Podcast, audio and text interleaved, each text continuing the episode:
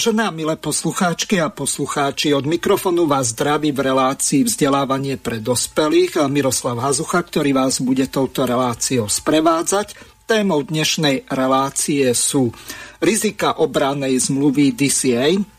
titule relácie je Existuje riešenie tejto krízovej situácie? Do štúdia na diálku cez Skype prijali pozvanie inžinier Pavel Marko, plukovník vo výslužbe. Zdravím ťa, Palko. Pozdravujem srdečne teba aj poslucháčov. Ďakujem za pozvanie. A druhým našim hostom je doktor Jozef Viktorín, generál vo výslužbe. Zdravím vás, Jozef. Dobrý deň, ďakujem. Pán redaktor, pozdravujem aj Palka, všetkých poslucháčov, ktorí si nájdú čas a budú nás počúvať v tejto diskusii. Ďakujem veľmi pekne za pozvanie. Výborne, takže prejdem rovno na prvú ukážku. Pred reláciou sme sa o tom rozprávali, že aké rizika hrozia. Samozrejme, preberieme to. V roku 2018, konkrétne to bolo 11. júla, tak televízia JOJ mala celkom zaujímavú reportáž. Je to dvojminútový výstrižok z tejto relácie, tak si tú audio čas teraz vypočujeme. A dôležité je to najmä z toho dôvodu vedieť, že ako sa správajú americkí vojaci na našich cestách. Verím tomu, že to nebola ojedinelá situácia, že sa nejednalo o nejaký mikrospánok mladého neskúseného vodiča, čo sa môže stať. Skôr na druhej strane ma prekvapila tá reakcia, alebo skôr arogantnosť tých eh, amerických vojakov, ako sa k tejto dopravnej nehode postavili. Najskôr toto rozoberieme. Samozrejme pripomínam, že sa jedná o reportáž televízie JOJ. Kuriózna nehoda na Plavnickom kopci v Starolubomianskom okrese. Osobné auto sa tu zrazilo s americkým nákladným vozidlom. Pozeráte sa na exkluzívne zábery, ako k tomu celému došlo. Je vidieť presun niekoľkých vozidiel amerických jednotiek NATO. Náves toho posledného takto narazil do osobného auta. Vojenské vozidla často týmto úsekom neprechádzajú a preto, keď vystúpili ľudia z havarovaného vozidla, nevychádzali z údivu, kto im zdemoloval jednu úplne celú boč bočnú časť. Aj pomáhali vám? Vystúpili, hneď zastavili? Ja až dole tam zastavili. Oni nám nepomáhali. Nič nevyšli ku vám, že sa vám niečo nestalo? Nie, nič. Maličký osobák nemal oproti takémuto kolosu šancu, že pochybil americký vodič, to nám potvrdila aj policia. Vraj sa mladý vojak dostatočne nevenoval riadeniu a v zákryte nemal náves pod kontrolou. Vojak americkej armády z NATO viedol služobné vojenské vozidlo, pričom pri klesaní v miernej pravotočivej zákruty s návesom prešiel do protismeru, kde sa zrazil s oprotivujúcim vozidlom. Štyria vyľakaní cestujúci sa z tohto nepríjemného zážitku nevedeli spamätať, že nemuseli pomáhať záchranári. Fyzicky bola v poriadku, psychicky to ale znášala veľmi ťažko. Tak sme, tak sme boli ošokované, sme to teraz sa nemôžeme spamätať, že čo nás, čo, čo, čo mohli nás zápis. Ťažko povedať, či sa americký vojak posádke z auta v tejto chvíli ospravedlňuje. Podľa našich informácií ani len nezaplatil pokutu. Američania sa po celý čas podľa nášho zdroja vyhovárali na medzinárodné dohody a po zdokumentovaní nehody údajne bez ospravedlnenia odišli. Ministerstvo obrany nám potvrdilo, že o tomto presune vojenského konvoja vedelo. Je išlo o štandardný cestný presun americkej jednotky, ktorý bol ozbrojeným silám vopred ohlásený. Zároveň dodávame, že americká strana si v prípade presunu vozidel nevyžiadala sprevádzanie príslušníkmi vojenskej policie. Vec vyšetruje policajný zbor. Zo severovýchodu Slovenska Maja Pavlíková, televízia Joj. Takže toľko reportáž a teraz otázka rovnaká na vás obidvoch. Keď e, niečo takéto sa stalo pred e, tromi rokmi, aká bude vlastne situácia teraz, keď e, neviem, či vôbec môžem sa vyjadriť, že zajtra tá zmluva nebude ratifikovaná, ale za predpokladu, aká je momentálne situácia, tak veľký predpoklad je, majú ústavnú väčšinu, na to im stačí obyčajná väčšina, takže čakajú nás krušné časy, najmä tam, kde si ty, Pálko, lebo vo vedľajšej dedine bývaš od Sliača, takže ako sa vy vlastne na toto dívate? Budete mať tam blízkosti americké vojenskú posádku, ktorí budú chodiť tak ako kedysi e, sovietskí vojaci. Môže sa stať všeličo možné. A teraz tá najťažšia otázka na vás obidvoch. Tá zmluva je tak veľmi zle urobená, že oni podľa toho, ako sme boli informovaní, tak e, v podstate nenesú e, trestnoprávnu zodpovednosť. Dokonca skutky, kde je trestná sadzba nižšia ako 3 roky sa vôbec nemusia nahlasovať. V podstate toto bol len z nášho trestného poriadku prečin, takže toto by sa ani nenahlasovalo. No a teraz dávam vám slovo, že ako vy vlastne takéto čo si vnímate? Skúsme najskôr pán Marko. No, ďakujem, Mirko. My sme s Joškom Viktorinou obidvaja vojaci a on je generál, takže ja by som prenechal slovo najprv generálovi. Ja aj dobre, takže e, pán Viktorín, máte slovo. Ďakujem veľmi pekne e, za slovo. Samozrejme, táto reportáž obehla vtedy Slovensko, ktorú ste aj vy teraz pustili v uputávke. E, je to dobrý príklad toho, ako reálne tá situácia môže vyzerať po podpísaní tejto dohody a po príchode príslušníkov ozbrojených síl Spojených štátov na naše územie. My si tu musíme povedať jednu podstatnú záležitosť, ktorú by som chcel, aby poslucháči si uvedomili, že my sa tu bavíme o operačnej legislatívnej autonómii, ktorá v podstate znamená to, že v prípade takýchto nejakých udalostí, ktoré by sa stali na ceste, dopravná nehoda, prípade niečo iné, alebo nejaké výtržnosti, ktoré vede, príslušníci ozbrojených síl ktorejkoľvek krajiny, sú mladí chlapci, ktorí aj mm, sa budú chcieť zabaviť a tam môže, tak ako sa stalo v Polsku v predchádzajúcom období, asi možno mesiac dozadu, sa môže stať všetko možné, čo k takejto zábave patrí. Tá legislatívna autonómia znamená to, že samozrejme americká policia, americké orgány si túto záležitosť budú riešiť sami. V prípade, že uznajú za vhodné, to upozorňujem, že v prípade, že uznajú za vhodné, tak nás budú informovať a väčšinou sa to ale nerobí. Normálny ten status quo je také, že to si americká strana vysvetľuje a rieši a vyšetruje sama v každom, v každom prípade. Čiže je to, bude to veľké memento pre nás, lebo už samotná, samotný počiatok, a to by som chcel zvýrazniť tejto dohody, viete, nemuseli by sme riešiť tieto konkrétnosti, keby táto dohoda nebola podpísaná. To si treba povedať jednu záležitosť a povedať si to nahlas. Slovenská republika takúto dohodu nepotrebuje. Myslím si, že sme dosť suverénny autonómny štát, ktorý vie, čo chce, vie, kam patrí a vie, čo je potrebné z hľadiska jeho budúcnosti pre rodiny a ďalšie generácie Slovákov, ktoré, ktorí tuto na tomto našom území žiť budú. Čiže dobre, berme, berme úvahu ten scenár, ktorý ste povedali, že majú väčšinu, že zajtra tá dohoda bude schválená, to znamená, že dohoda pôjde k pani prezidentke, ktorá svojím podpisom stvrdí ratifikáciu a tým pádom bude platná. Čo môže nastať? okrem tých situácií, ktoré, ešte raz hovorím, okrem tej situácie, ktorú ste vypovedal, môže nastať ešte kopu iných záležitostí a slovenská verejnosť bude len veľmi ťažko hľadať vyníka, ktorý niečo takéto zapríčiní. V každom prípade je to precedens. To, čo pani redaktorka povedala, že sa pravdepodobne ospravedlňovali príslušníci ozbrojených síl, treba povedať jasne. Príslušníci ozbrojených síl Spojených štátov pri presune do Európy na ktorúkoľvek misiu, akéhokoľvek charakteru, pracujú jednoducho podľa určitého manuálu. Tento manuál im ukazuje, že čo majú povedať v prípade nehody, akým spôsobom to komunikovať a tak ďalej. V každom prípade, keď nepríde na strate na živote, v každom prípade vozidlo je pojazdné, môžu z tejto nehody alebo z miesta, kde tá nehoda bola spáchaná, odísť.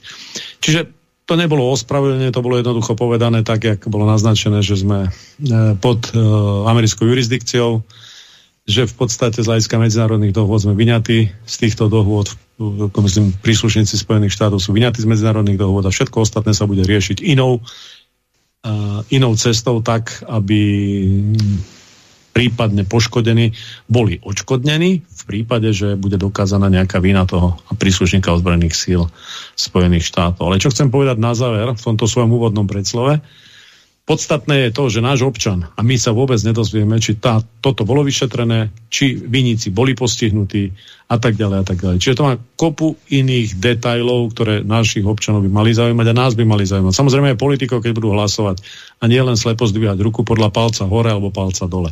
Toľko na úvod e, tej vašej prvej otázke. Ja to ešte trošku posuniem ďalej. Vy ste sa tam zmienili o tom incidente, ktorý bol v Polsku. Tam podľa, ak si dobre pamätám, tak e, opitý americký vojak tak udral policajtku a takisto napadol aj jej kolegu. Na Slovensku, keď sa niečo podobné stalo, že podnapitý mladík kopol policajtku, tak bol nepodmienečne odsúdený, takisto ako napríklad Frúny alebo Majsky, na 8 rokov nepodmienečne, ktorí ukradli miliardy.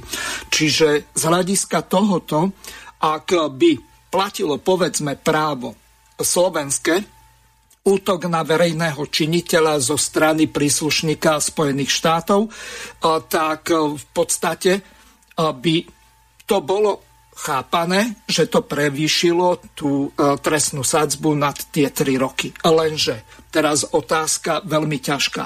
Na základe akého práva sa to bude posudzovať? Amerického alebo slovenského? Pretože tá zmluva je dosť tak ošemetne urobená, že v podstate Američania budú ťahať za dlhší koniec a Slováci za kratší. Nech sa páči, pán Viktorín. Ešte toto môžete. Ja by som ešte k dodatok povedal, myslím, že to som povedal v tom úvode, tá legislatívna autonómia je odpovedou na tú vašu otázku. Otázku, samozrejme, tieto záležitosti sa budú posudzovať na základe americkej jurisdikcie. Môžeme komunikovať, alebo respektíve budú komunikovať s našimi orgánmi a môžu komunikovať, ale konec koncov ten záver a to finále vynesenia toho verdiktu bude na americkej strane. Hm. Dobre, Palko, chceš to ešte aj ty okomentovať? Áno, no, ja si myslím, že generál Viktorín Joško to veľmi dobre v podstate zhrnul. Bude určite priestor, aby sme hovorili o niektorých ďalších e, jednotlivých častiach tej dohody. Toto je len jedna otázka, ale e, chcem zvýrazniť to, čo už bolo povedané, že naozaj Slovensko takúto dohodu nepotrebuje a nebudem to opakovať prečo, lebo to bolo dobre vysvetlené. Ja by som chcel povedať, že e, tá dohoda predovšetkým e, bola zle načasovaná. Tým nechcem povedať, že to nebol záver. E, po druhé, bola zle odkomunikovaná, čo potvrdzuje vlastne aj to, akým spôsobom boli brané pripomienky či už generálneho prokurátora, alebo aj inej odbornej verejnosti, alebo aj protesty obyčajnej verejnosti No a po tretie, môže mať tá zmluva veľmi ťažké konkrétne dopady na občanov Slovenskej republiky.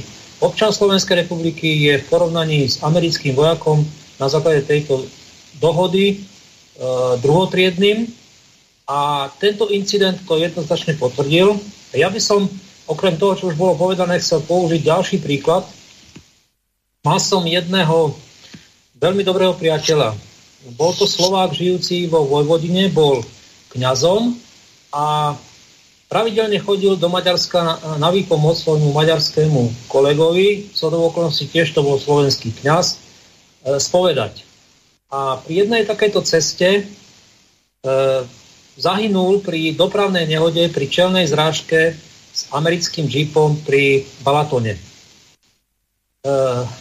túto udalosť americkí vojaci spolu samozrejme s oficiálnymi predstaviteľmi Maďarska týždeň držali v tajnosti, pretože na mieste zahynul.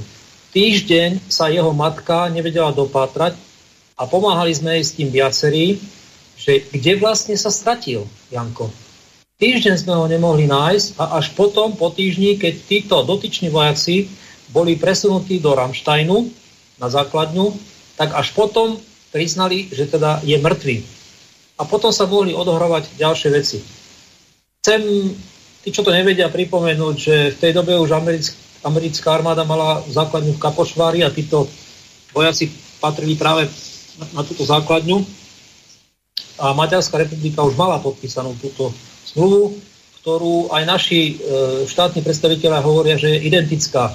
No, nie je identická a už to viacerí e, spochybnili.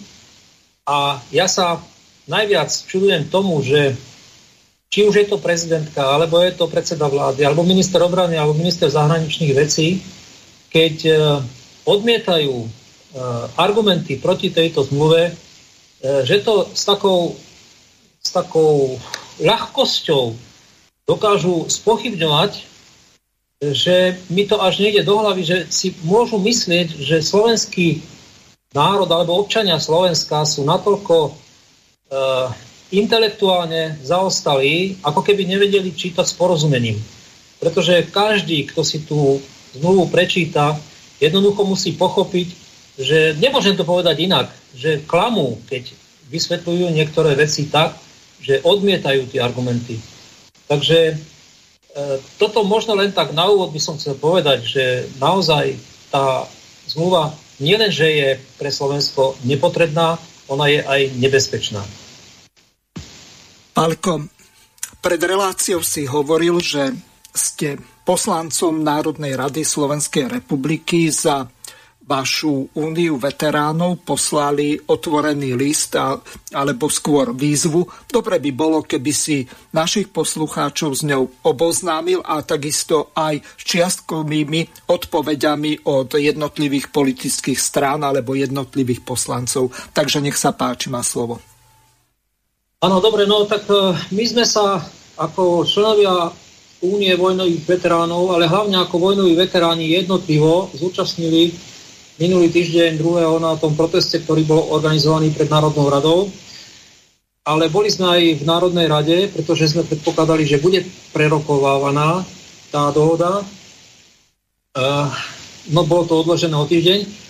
Takže na základe toho sme sa rozhodli, že e, všetkých poslancov sa pokúsime osloviť, tak trošku e, načrieť do duše, ako ľudia, ktorí sú k tomu oprávnení, pretože oni, poslanci Národnej rady, rozhodovali o tom, že nás vysielali na zahraničné misie e, vo väčšine prípadov do vojnových oblastí alebo krízových oblastí. Takže to znenie toho oslovenia poslancov pred hlasovaním je asi takéto.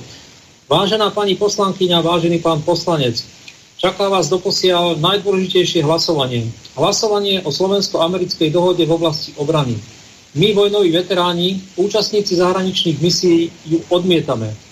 Nie jedenkrát sme museli prijímať rozhodnutia ovplyvňujúce budúcnosť a niekedy aj životy mnohých ľudí. Neraz sme pritom vystavili ohrozeniu vlastné životy a 58 našich kolegov o život aj prišlo. Mandát nám k tomu vystavila práve Národná rada Slovenskej republiky. Nám nemá to našepkávať palcom hore či dole. Museli sme sa rozhodnúť sami a potom s tým žiť.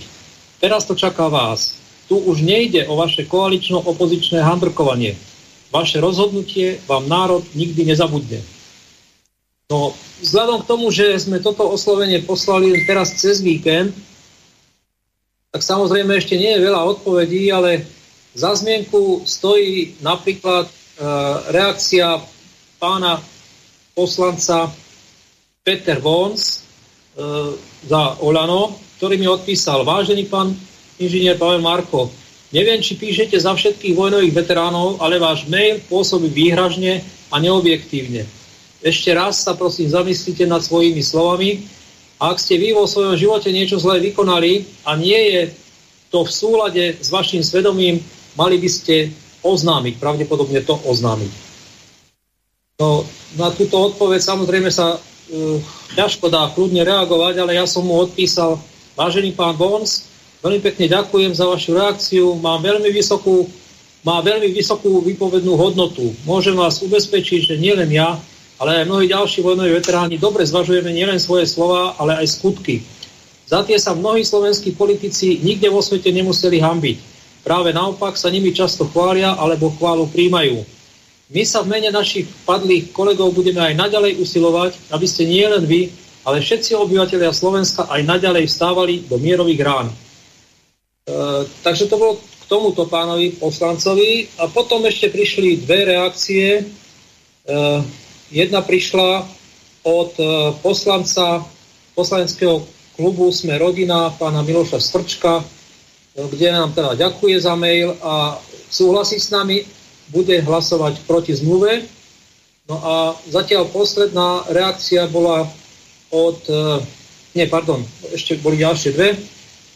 Poslanec Mazurek za republiku potvrdil, že budú hlasovať samozrejme celý klub alebo všetci poslanci za republiku proti. No a pán Jan Seleš tu odpísal akurát asistent alebo asistentka. Ďakujeme za váš podnet, posielame ho pánovi poslancovi na prečítanie. Takže to je k tejto iniciatíve. Mhm. No, z tvojho pohľadu, čo očakávaš hm, od poslancov? To bol apel na ich vedomie a svedomie podľa článku 73 odsek 2 by mali tak hlasovať, nie podľa nejakých príkazov stranických klubov alebo politických centrál. Toto je dosť dôležité hlasovanie, pretože minimálne na 10, respektíve 11 rokov to ovplyvní budúcnosť Slovenska, samozrejme politickú orientáciu. Pre informáciu našich poslucháčov tak pripomeniem, že strana NASA Kotlebovci, tak zbierajú podpisy na ukončenie členstva v NATO. To znamená, podľa toho článku 13, tak e, po 20 rokoch od právoplatného vstupu do NATO, tak na základe tej severoatlantickej zmluvy podľa článku 13 možno požiadať vládu Spojených štátov, čo bol paradox, aj ty si sa tomu divil, že prečo nie nejakú bruselskú centrálu a zkrátka generálneho tajomníka NATO, povedzme Stoltenberga alebo kohokoľvek iného, lebo ten údajne je zvolený za guvernéra Národnej banky v Norsku, takže on čo chvíľa končí. Ale to nie je podstatné. Podstatné je to, že prečo vlastne my máme oslovovať vládu Spojených štátov, to ako keby to bola ich e, súkromná organizácia a zase na druhej strane. Ak je to takto všetko podriadené Spojeným štátom, tak na čo my potrebujeme ďalšiu zmluvu? Pán Viktorín, váš názor na to je aký? Treba rozlišovať, rozlišovať, ďakujem pekne za otázku, treba rozlišovať dve, dve roviny tejto otázky, ktorú ste položili, že sú bilaterálne dohody a potom sú dohody, ktoré viažu Slovenskú republiku v súvislosti so vstupom do Severoatlantickej aliancie. Vstup do Severoatlantickej aliancie je vyriešený v legislatíve a hlavným dokumentom NATO SOFA. Tam sú všetky záležitosti, ktoré sú dostačujúce preto, aby Slovenská republika už ako člen Severoatlantickej aliancie si plnila všetky, bola členom a plnila si všetky záväzky.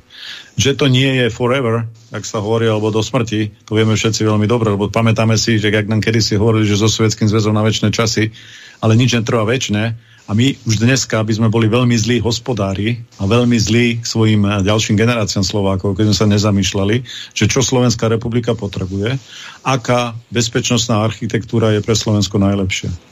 To sa bavíme v kontexte v súvislosti s našim členskom, členstvom v NATO. Druhá otázka, ktorá sa dotýka presne tejto zmluvy, ktorú, tejto dohody obranej spolupráce so Spojenými štátmi, je otázka bilaterálneho charakteru. A tu už ideme nad rámec svojím spôsobom. Vidíte, ako je aj komunikované zo centrály Severoatlantickej aliancie, respektíve skôr nekomunikované či táto dohoda je potrebná pre Slovensko, alebo nie je potrebná, či je potrebná pre Maďarsko, alebo nie je potrebná. V podstate hovorí sa akurát o východnom krídle a každá z týchto krajín si musí samozrejme sa sama rozhodnúť, ako bude postupovať. Táto dohoda je nadpráca našich politikov. To treba povedať jednoznačne. My v Hnutí republika takýmto spôsobom toto hodnotíme, takto to vnímame. Nerobme nadprácu, robme pre vlastných občanov, robme pre vlastnú krajinu. Musíme si uvedomiť, že všetci tí, ktorí budú zajtra hlasovať, majú občanské preukaz Slovenskej republiky, kde je napísaná národnosť občan Slovenskej republiky. Čiže my nemusíme byť servilní pre krajinu, ktorá bude u nás pôsobiť 10 a možno viacej rokov. Lebo vypoved- keď už sa to schváli a vypovedetnosť tejto dohody je veľmi náročný právny akt. To sú tie dve roviny, ktoré by som chcel tuto spomenúť. Nebudem samozrejme e, viazať tieto dva problémy do jedného, lebo dneska je hlavnou a prioritnou úlohou pre nás neschválenie dohody o obranej spolupráce so Spojenými štátmi. Otázka nášho členstva, nečlenstva v NATO je otázka veľmi silná. Pozícia hnutia republika je jednoznačná.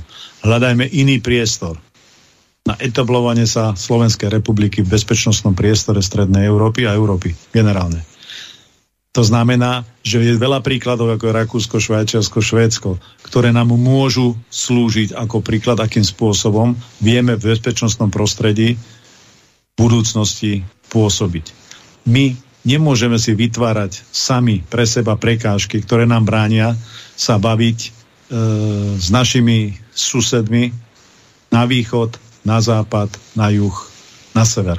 My musíme mať vytvorený kompletný priestor na tieto rozhovory. Slovensko je malá krajina na to, aby sme si vytvárali podpisovaním nejakých dohôd, uzatváraním nejakých zmluv, vytvárali si umelých nepriateľov. To znamená, aby sme my ukázali niečo iné, než reálne sme. Slovensko nemá nepriateľa. Slovensko je mierumilovná krajina, ktorá s každým chce vychádzať. To máte ako keď máte v kuchyni v obývačke stôl, má štyri nohy. To znamená, že naša orientácia musí byť na štyri svetové strany. Nesmie byť jednoznačná, jednosmerná, alebo dokonca by som povedal, že len, uh, len v jednom prúde.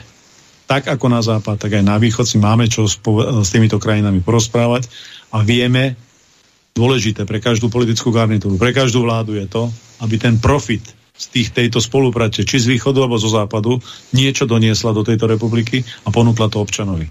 Lebo tvorcom tých hodnôt na Slovensku nie je ten politik v tej Národnej rade. Nie sú tí politici, ktorí sedia vo vláde, lebo tí sú tu do času.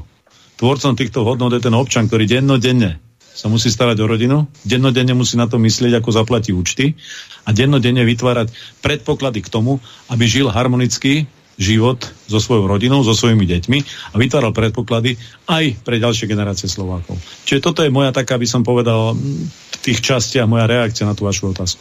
Mm-hmm. Ja to ešte doplním trošku ďalej. Vieme o tom, že na základe toho počítania podľa článku 11 Severoatlantickej zmluvy, tak Slovenskej republike uplynie 20 rokov od vstupu pravoplatného po ratifikácii všetkými členskými krajinami a uložením u vlády Spojených štátov, tak to uplynie 29. marca 2024. To je o trošku viac ako dva roky. Za predpokladu, že buď Kotlebovci alebo iní aktivisti, alebo dokonca, ak sa toho ujme aj nejaké iné združenie angažovaných ochrancov mieru, ako je napríklad to združenie Zamier Eduarda Chmelára a ďalší, tak je veľký predpoklad, že oni tie podpisy vyzbierajú. Za predpokladu, že by sa tie podpisy vyzbierali, tak prezidentka musí vyhlásiť referendum, lebo to vyplýva aj z toho článku 93. A teraz tá otázka na vás. Na čo my vlastne podpisujeme bezprostredne pred ukončením členstva v NATO?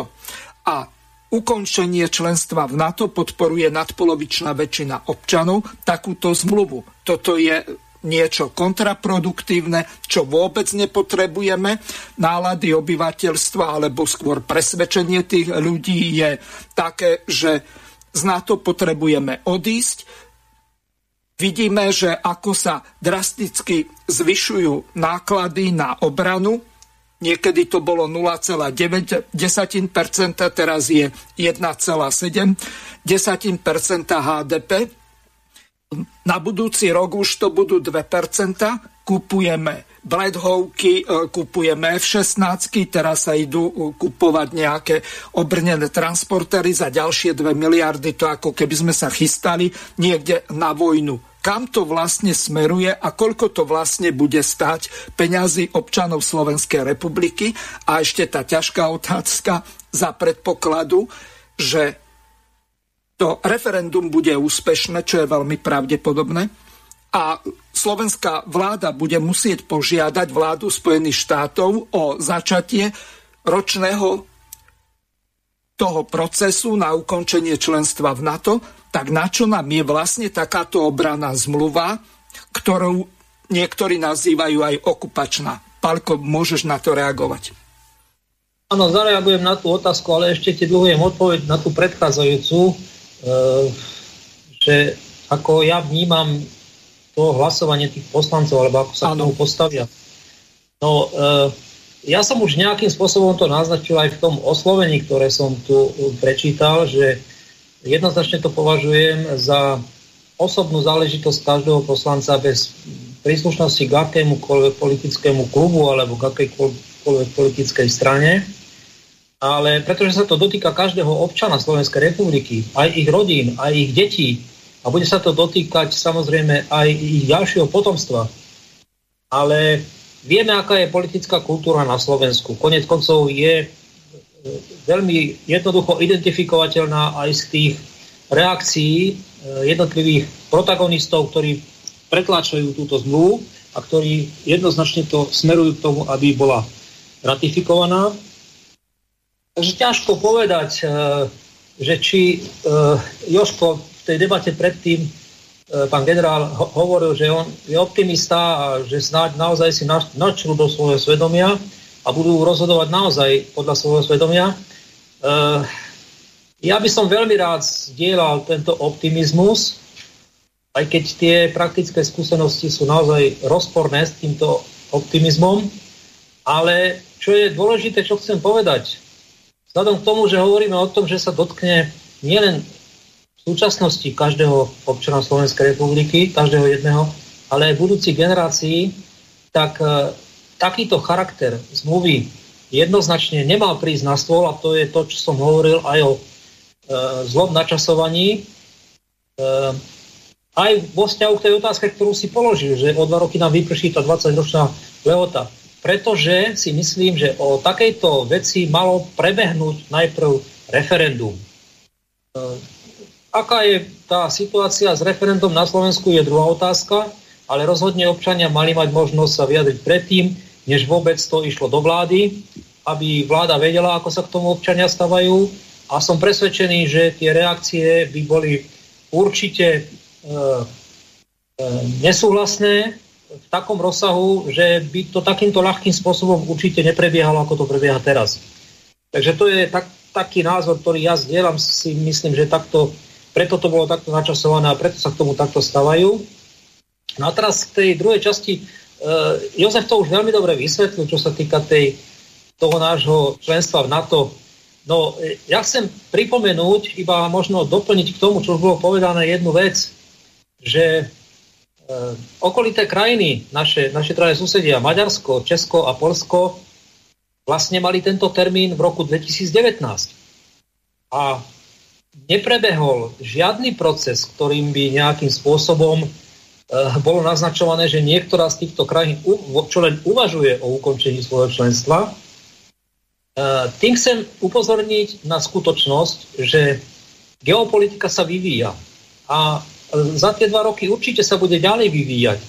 A tak ako tú situáciu teraz byčujú vo vzťahu k tej konfrontácii medzi východom a západom, respektíve medzi Ruskom a Amerikou, tak e, ťažko predpokladať, do akej pozície sa na to o tie dva roky dostane. Ako sa to bude vyvíjať, lebo e, Rusko postavilo jednoznačné podmienky, ktoré sú označované za ultimátum z hľadiska vrátenia stavu NATO do roku 1997, čo bolo jednoznačne stranou Spojených štátov odmietnuté. Aj zo strany NATO je to jednoznačne odmietané, ale Rusi údajne z týchto požiadaviek ustúpiť nemienia, takže je, je treba sa obávať, že aký to bude mať ďalší vývoj. Ale obávať sa asi v tom zmysle, že som presvedčený, že Rusko vojnu nechce. Takisto ako ju nechce ani Ukrajina. Takisto ako ju nechce nikto na Slovensku. Takže ak nechcú tieto elementy vojnu tu v tomto regióne, konkrétne teda na Ukrajine, na východe Ukrajiny, tak potom je na mieste otázka, kto teda vlastne tú vojnu chce. Kto do nej ženie aj nás, aj takýmto spôsobom. No a tá odpoveď je tiež jednoznačná. Mňa napríklad iritovala reakcia pani poslankyne Cigánikovej v jednej diskuznej relácii nedelnej, na nemenovanej televízii, keď hovorila o tom, e, keď spochybňovala skutočnosť, že NATO sa približuje k Rusku a že ho obklúčuje. Keď hovorila, že vlastne od Estonska po Bulharsko, respektíve po Turecko sú NATO krajiny. Že aké je to obklúčovanie, keď Rusko je oveľa väčšia krajina. No tak e, aj moderátor trošku, ja by som inak reagoval v jeho pozícii, pretože veľmi Eh, by som bol zvedavý, ako si predstavuje obklúčovanie v tom pravom slova zmysle, napríklad cez Mongolsko alebo cez Čínu. A naviac, eh, veď sú veľmi dobre známe aj námorné akcie eh, Spojených štátov, vojenské námorníctvo v Severnom mori alebo v Japonskom mori. Takže ak niekto trošku naozaj rozumie, a mám taký dojem, že pani Cigániková by ešte musela dlho študovať, aby tomu rozumela, tak e, takúto vec by nemohla vysloviť. Jednoznačne tu ide o približovanie na to k ruskej hranici a jednoznačne Rusko na toto muselo reagovať. Súvisí to samozrejme s našim, s tou otázkou, ktorú si položil, s našim ukončením prípadným členstva NATO, pretože žiaľ, my sme vždy boli v pozícii, že e, tak ako to povedal aj Joško Viktorín, že Slovensko je tak malý štát, že my sme vždy v situácii, že nám niekto nadiktuje v podstate, čo máme urobiť. E, bude to nejakým takým ako miernejším spôsobom, v tomto prípade sa tvária, že sme priatelia, ale v podstate je to americký diktát. Takisto ako to bolo napríklad v 68. roku, že nám to bolo, nikto sa nás nepýtal.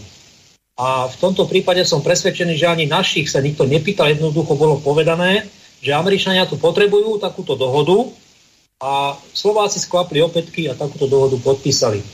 Takže Neviem, ako sa bude vyvíjať situácia z, ohľadne možného vystúpenia z NATO a neviem ani, či e, to referendum, aj keď bude úspešné, ak by sa nezmenili súčasné pomery na Slovensku, či by to vôbec niekto bral vážne? No. Môžem niečo k tomu ešte? Nech sa páči, len vysvetlím ešte... Témy Vysvetlím Myslím ešte našim poslucháčom jednu dôležitú vec. Palko sa zmienil ohľadom toho, že Česká republika vstúpila do NATO v roku 99, uplynulo im to v roku 2019. To znamená, že ja som spojený napríklad s doktorkou Vladimírou Vítovou a ona je predsedničkou Českého mierového fóra. Čiže jedna z popredných mierových aktivistiek, ktorá sa v tomto angažuje. Lenže v Českej, v Českej republike je situácia ohľadom tzv. obecného alebo obecního referenda, to znamená celoštátne, taká, že oni nemôžu ako občania vyzbierať podpisy, ktorými by sa musel parlament zaoberať, alebo by musel vypísať referendum. Čiže z tohoto hľadiska oni sú v ďaleko horšej situácii, lebo oni referendum celoštátne nemajú vôbec ani v ústave. Takže bez podpory politických strán a tam jedine Okamúrová SPD je za ukončenie členstva v NATO, tak tam nie žiadnej inej politickej strany a ostatné napríklad komunisti už sú mimo parlamentu.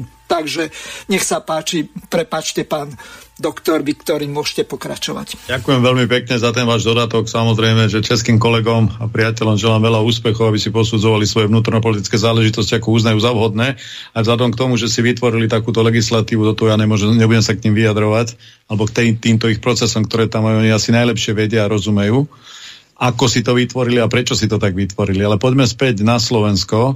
Palko sa zmienil a treba, myslím si, že aj poslucháčom povedať tú jednu podstatnú záležitosť. Samotná príprava tej dohody, ktorá bola predložená 14. decembra, bola jednoznačne urobená takým spôsobom, lebo všetci, respektíve tí dvaja páni ministri sa spoliehali na to, že 14. decembra bežali home office, viete, pandémia, dovolenky, sviatky, ľudia sa tešili, koniec roka, rodiny stravia spolu nejaký čas v tej krízovej situácii, ktorá Slovensko zasiahla posledné dva roky, tak predpokladali, že keď sa, keď sa vrátime, alebo keď sa ľudia vrátia do práce na nový rok, po sviatkoch, tak všetko prejde hladko a dohoda bude schválená veľmi rýchlo. A zrazu sa ukázalo čo? To by som chcel vyzdvihnúť. Zrazu sa ukázalo, že ten občan na Slovensku dokáže vnímať, čo sa deje a akým spôsobom sa o to môže reálne aj dotknúť. Je treba povedať, že výrazne, výrazne sa o, práve o to, aby bol občan informovaný, výrazne mm, sa do tohto procesu začlenila aj hnutie republika, ktoré túto tému jednoznačne dvihlo do ruky, ukázalo ľuďom, že čo nás všetko môže čakať a akým spôsobom uh, by bolo potrebné, aby ľudia boli informovaní. Uh, čiže to, čo možno sme nahlas nepovedali, a Pálko to spomínal viacejkrát vo svojom vystúpení, chcem povedať, že áno, ja osobne som presvedčený, že toto bol zámer pripomienkového konania tejto dohody v tomto termíne. E, môžem a mám množstvo, množstvo iných skúseností z mojej činnosti v ozbrojených silách, aby som vedel, že niektoré veci, keď niekto chce riešiť spôsobom takým, aby sa k ním nikto nevyjadril, tak sa riešia presne takýmto spôsobom, ako to predviedol pán minister obrany a pán minister zahraničných vecí. To je jedna stránka záležitosti. Proces druhý pripomienkového konania, tak ako Pálko spomenal, je obrovskou, to bude samostatná kapitola v dejinách Slovenskej republiky. Lebo keď si zoberieme, že pripomienkový proces je riadený nejakými smernicami, nejakou legislatívou, ktorá je platná pre štátnu správu, bol vykonaný, respektíve nevykonaný tak, ako to organizovalo ministerstvo obrany, tak to je nonsens, ktorý by sa nemal stať eh, v žiadnej demokratickej krajine. To sa nebavíme len o pripomienkach generálneho prokurátora, to sa nebavíme len o pripomienkach verejnosti zastupovanou aj hnutím republika, to sa nebavíme o ostatných pripomienkach. Tu sa bavíme o celkovom systéme fungovania. Vždy po pripomienkach, po pripomienkovacom konaní a tých zaslaných pripomienkach je vytvorený nejaký časový by som to povedal, časová os, kde sa pripomienky vyhodnocujú. To trvá 3 až 5 dní. Po tých 5 dňoch sú oslovení sú oslovení tí, ktorí pripomienky dali a sa s nimi komunikuje, že kedy, v akom prípade, či je pripomienka obyčajná, zásadná, akým spôsobom by sa mala prerokovať. Ministerstvo obrany dokázalo ešte deň pred skončením pripomienkového konania si zavolať jedného z aktérov, jedného z aktérov na to, aby sa zásadné pripomienky vyriešili. Výsledkom bol Výsledok bol ten, že pripomienky samozrejme zásadne vyriešené neboli a bolo ukončené pripomienkové konanie z rozhodnutia samozrejme ministra obrany, lebo povedal, že tieto záležitosti riešiť nebudeme. Viete, o čom je demokracia? Demokracia je o tom, že aj keď sa nám nepáči, musíme počúvať. A keď nechceme počúvať, tak potom sa nebavíme o demokratickej spoločnosti. Občan je tým hlavným, na to by som znova upozorniť, občan je tým hlavným pilierom tej spoločnosti, ktorý stanovuje, ukazuje a stanovuje, akým spôsobom by sa mala vyvíjať tá diskusia s ním. On chce vedieť. A tí, ktorí riadia spoločnosť, aj keď dočasne, a stále tvrdím, že dočasne, mu ten priestor musia dať. Nie, že môžu, alebo mali by. Musia mu ho dať. Bo ten občan tu zostáva stále. To chcem povedať. Rozdiel medzi tým politikom a občanom je dočasnosť a stálosť. Občan je stále v tejto spoločnosti a je ten, ktorý určuje chod tejto spoločnosti, jej vývoj, cesty, a akým spôsobom a, čo vlastne on chce, akým, spôsobom, akým spôsobom tá republika a spoločnosť by mala vyzerať. To som chcel na Margo toho povedať. Ešte jednu záležitosť, ktorú Pálko spomenul, veľmi, veľmi významná. Samozrejme, že prečo dohoda o obranej spolupráci. No dohoda o obranej spolupráci, viete, mňa zarazil ďalší jeden z takých momentov, keď niekto povie, že Spojené štáty sú garantom obrany Slovenskej republiky. No, trošku, trošku je to také chytené za vlasy, lebo z hľadiska možno uh, veľkej diskusie bezpečnostných analytikov, expertov na oblasť bezpečnosti, že medzi nimi takýto výrok by nezaznamenal žiadny šum. Ale u mňa v každom prípade zaznamenal, je to z jednoduchého dôvodu. K tomu, aby bola zabezpečená obrany Slovenskej republiky, máme ozbrojené síly Slovenskej republiky. Počúvame dneska, že predsa, keď sa niečo stane na východnej hranici s Ukrajinou, 4 tisíc našich vojakov nemôže tú 90 km hranicu ubrániť. My nemáme 4 tisíc príslušníkov ozbrojených síl, to by som chcel odkázať do Národnej rady, to by som chcel odkázať vláde Slovenskej republiky a samozrejme aj do prezidentského paláca. Slovenská republi- uh, ozbrojené síly Slovenskej republiky majú nejaký počet príslušníkov ozbrojených síl. A keď my nevieme vyhodnotiť, a neverím, že nevieme, generálny štáb určite to vie, tieto záležitosti a jednotlivé scenáre. A koľko potrebuje síl a prostriedkov a vojenských kapacít na to, aby obrany schopnosť Slovenskej republiky bola zabezpečená. Čiže o čo mi tu ide, čo chcem tu na čo poukázať? Na jeden základný moment. Netvárme sa, že obranná dohoda nám vytvorí, že zabezpečí obrannú schopnosť Slovenskej republiky. Netvárme sa a neklame sa v priamom prenose. Obrany schopnosť zabezpečujú ozbrojené síly. Keď ich máme málo, tak spravíme reštrukturalizáciu ozbrojených síl, navýšme počty vyčlenme finančné prostriedky. Ja viem, že sa mi to jednoducho hovorí. To není proces od pondelka do útorku alebo od pondelka do piatku. Ale k tomu je vláda a zodpovedná vláda, ktorá tieto analýzy dokáže správne vyhodnotiť v meniacom sa geopolitickom priestore a v tej bezpečnostnej situácii, ktorá sa momentálne vyskytuje. My dneska musíme si jasne a zretelne povedať, že to, čo nám stačilo, keď sme vstupovali do NATO, nám dneska nestačí. A my si musíme prijať vlastné opatrenia. Nikto za nás ich nepríjme. A neočakávajme, to máte tak, keby ste sa vám niečo stalo tam, kde bývate, vám, susedovi a neviem ešte komu všetko, vedľa vás bývajúcich, tak čo budete robiť prvé? No budete sa starať o seba, o svoju vlastnú rodinu, o svoj majetok. Keď sa vám toto podarí a zostanú vám nejaké iné kapacity, tak sa obratíte na suseda a poviete, pomôžem? Potrebuješ? Nepotrebuješ? My si nemyslíme, že dneska, keď sa niečo udeje na východnej hranici, že všetci v súvislosti článkom 5 Severoatlantickej zmluvy sa budú k nám hrnúť a budú nám, budú nám pomáhať. Takto situácia nefunguje aj od samotného procesu rozhodovania, začiatku rozhodovania až do jeho konca úplne nejaký čas, a ja hovorím, vtedy môže byť už dávno po Slovenskej republike, respektíve ten konflikt môže mať absolútnu, absolútnu, môže mať absolútne iné tendencie. Čiže chcem povedať, e, že súčasná situácia, podpísanie obranej dohody, napätie, na, napätie v Ukrajine, alebo napätie medzi Ukrajinou a Ruskou, je súvi, vidím priamu súvislosť s výrokom uh, von Bismarcka, Ota von Bismarcka, keď povedal, že nevieme Rusko poraziť, myslel tým Západ. Poraziť ho môžeme len vtedy, keď dokážeme obrátiť Slovanov proti Rusku. Toto je veľký, veľký odkaz tejto filozofie. Všetky stratégie Spojených štátov, ktoré boli postavené, boli postavené a vychádzali z tohto princípu. Skoro všetky. Čiže zoberme si, zoberme si, zoberme si tento pohľad, tento pohľad si zachovávajme k tomu, aby sme pochopili to, čo sa deje medzi Ruskom a Ukrajinou. Lebo v podstate sa bavíme o dvoch, respektíve o jednej krajine z hľadiska histórie, dneska o dvoch krajinách, ktoré majú obrovské vnútorné aj vonkajšie väzby. Nebavíme sa o ničom inom, ktoré by nám dokázalo túto, a na základe čoho by sme túto situáciu pochopili. Čiže tu sa prikláňam a chcem zvýrazniť túto záležitosť, že je to veľmi nebezpečná hra. Je to veľmi nebezpečná hra aj so slovenským občanom konec koncov, lebo viete, z mieru milovnej krajiny, ako je Slovenská republika, sa zrazu môže stať samozrejme mieru milovná, ale ktorá môže byť terčom pre nejakého iného, pre nejakú inú krajinu. Už len vzhľadom k tomu, že sa tu budú nachádzať nejaké nejaké vojenské základne. A tam ešte na Margo toho by som chcel povedať, keď niekto povie, že žiadne vojenské základne na Slovensku nevznikajú a nebudú vznikať, lebo to nie je v zmluve, tak si treba zobrať akurát anglický ekvivalent zmluvy, kde je napísané military basis.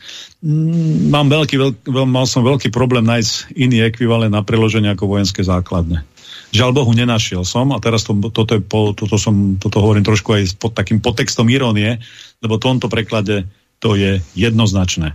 A keď sa opýtate ktohokoľvek z americkej strany, keď niekto máte nejaké takéto kontakty a povie vám, že dobre, vy ste podpísali zmluvy, idete k nám na Slovensko, čo tu viete? Budeme tam, uh, budeme tam budovať vojenské základne. Bude odpoveď vojaka, odborníka, bežného, vyššieho, dôstojníka, generála, ktorý takýmto spôsobom bude reagovať.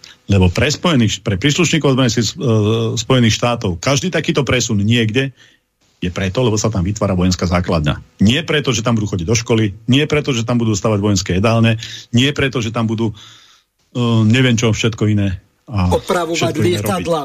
Teraz o tom sa hovorí. Takže toto som chcel, toto som chcel takto doplniť, to, čo pánko povedal. Ďakujem. Mm-hmm. Mám tu pripravenú ďalšiu ukážku. Viacerí poslucháči mi posielali linky, že keď tu bude mať pána generála, pána plukovníka, tak aby som im to prehral. Jedná sa o momentálne najväčší spor medzi prezidentkou republiky a Lubošom Blahom, tak vám obidve tie e, časti, ktoré mi poslucháči poslali, prehrám a potom to komentujete. Prejdeme na vnútropolitické témy. SNS nedávno pohrozila predčasnými voľbami, zatiaľ sú zažehnané. A ak príjmeme 105 miliónov dolárov od americkej vlády na obnovu našich letisk, SNS tvrdí, že ide skôr o stratu suverenity, o budovanie muničných skladov a o pobyt cudzích vojsk na území Slovenska. Aký máte k tomu postup? Čaputová, podpísali by ste ako hlava štátu a hlavná veliteľka ozbrojených síl takúto zmluvu, alebo zdieľate obavu SNS, že ide o možný zásah do našej suverenity? Suverenity. Takisto si myslím, že za týchto podmienok v žiadnom prípade by som takúto zmluvu nepodpísala. V žiadnom prípade by som takúto zmluvu nepodpísala. To znamená ohrozenie suverenity, umiestnenie cudzích vojsk alebo základní na našom území. To znamená ohrozenie suverenity, umiestnenie cudzích vojsk alebo základní na našom území. Hlásenie prezidentky Zuzany Čaputovej k obranej dohode so Spojenými štátmi. Dovolte mi, aby som vás oboznámila s mojim postojom k obranej dohode. Predovšetkým chcem povedať veľmi jednoznačne, že prijatie tejto dohody podporujem. Následne by malo dôjsť k splnomocneniu zo strany prezidenta v prospech konkrétneho člena vlády, aby uzavrel, podpísal dojednaný text dohody. Poslanec Smeru Ľuboš Blaha okamžite vydal reakciu na podľa neho nenávistný útok Zuzany Čaputovej na jeho osobu a napísal. Zuzana Čaputová sa vyhovára ako malé dieťa. Bola prichytená pri klamstve a teraz sa bráni tým, že šíri nenávisť voči Ľubošovi Blaovi.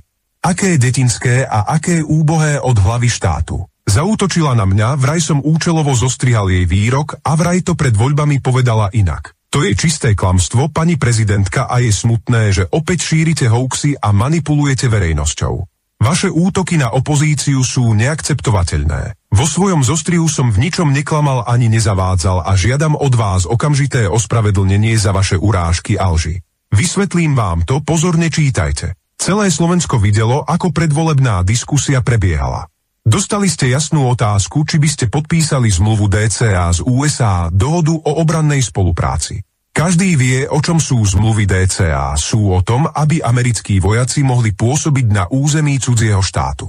Presne tieto námietky spomínala aj redaktorka RTVS, keď sa vás na to pýtala. Formulovala to ako námietky zo strany SNS. Vy ste mohli povedať, že zmluvy DCA nepovažujete za ohrozenie suverenity a že by ste takúto zmluvu podpísala.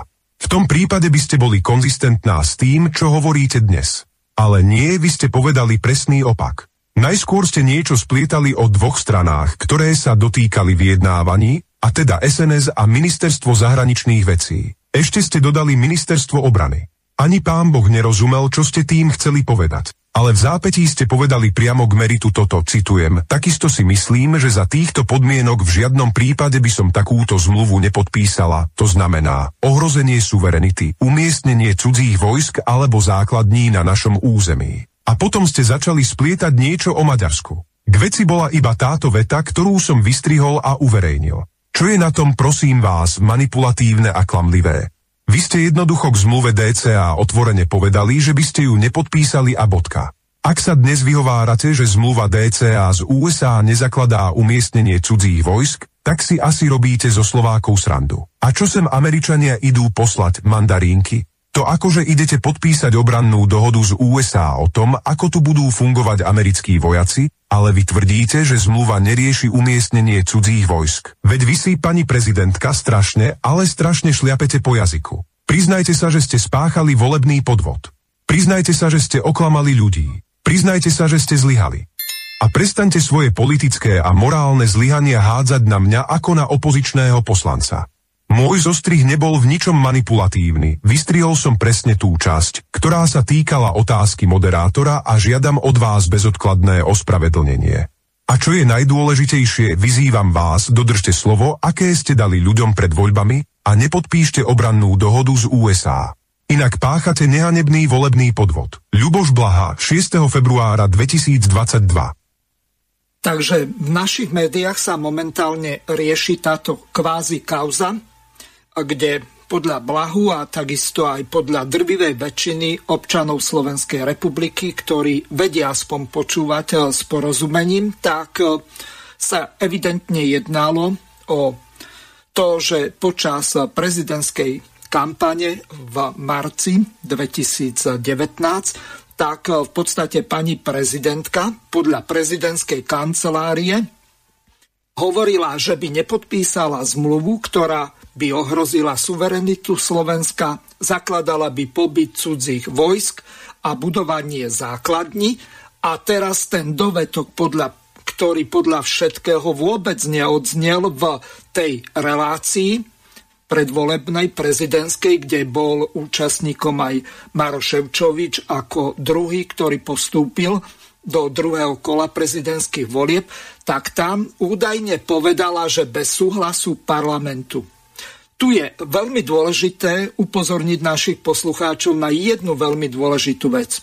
Pokiaľ si to nepamätajú, pani prezidentka je absolventkou právnickej fakulty. A takéto FOPA by si v žiadnom prípade nemala dovoliť, pretože podľa článku ústavy podľa druhého článku ústavy Slovenskej republiky je povinná sa správať tak, ako jej to ústava určuje. To znamená, štátne orgány môžu konať iba na základe ústavy a, je, a v jej medziach a v rozsahu a spôsobom, ktorý ustanoví zákon. Čiže ak podľa článku 86 písmeno D je povinnosťou parlamentu také, takúto zmluvu ratifikovať, tak v jej prípade, ak by podpísala takúto zmluvu, tak to nie je len na vrátenie právnického diplomu, alebo, ale možno aj na vrátenie spôsobilosti na akékoľvek právne úkony.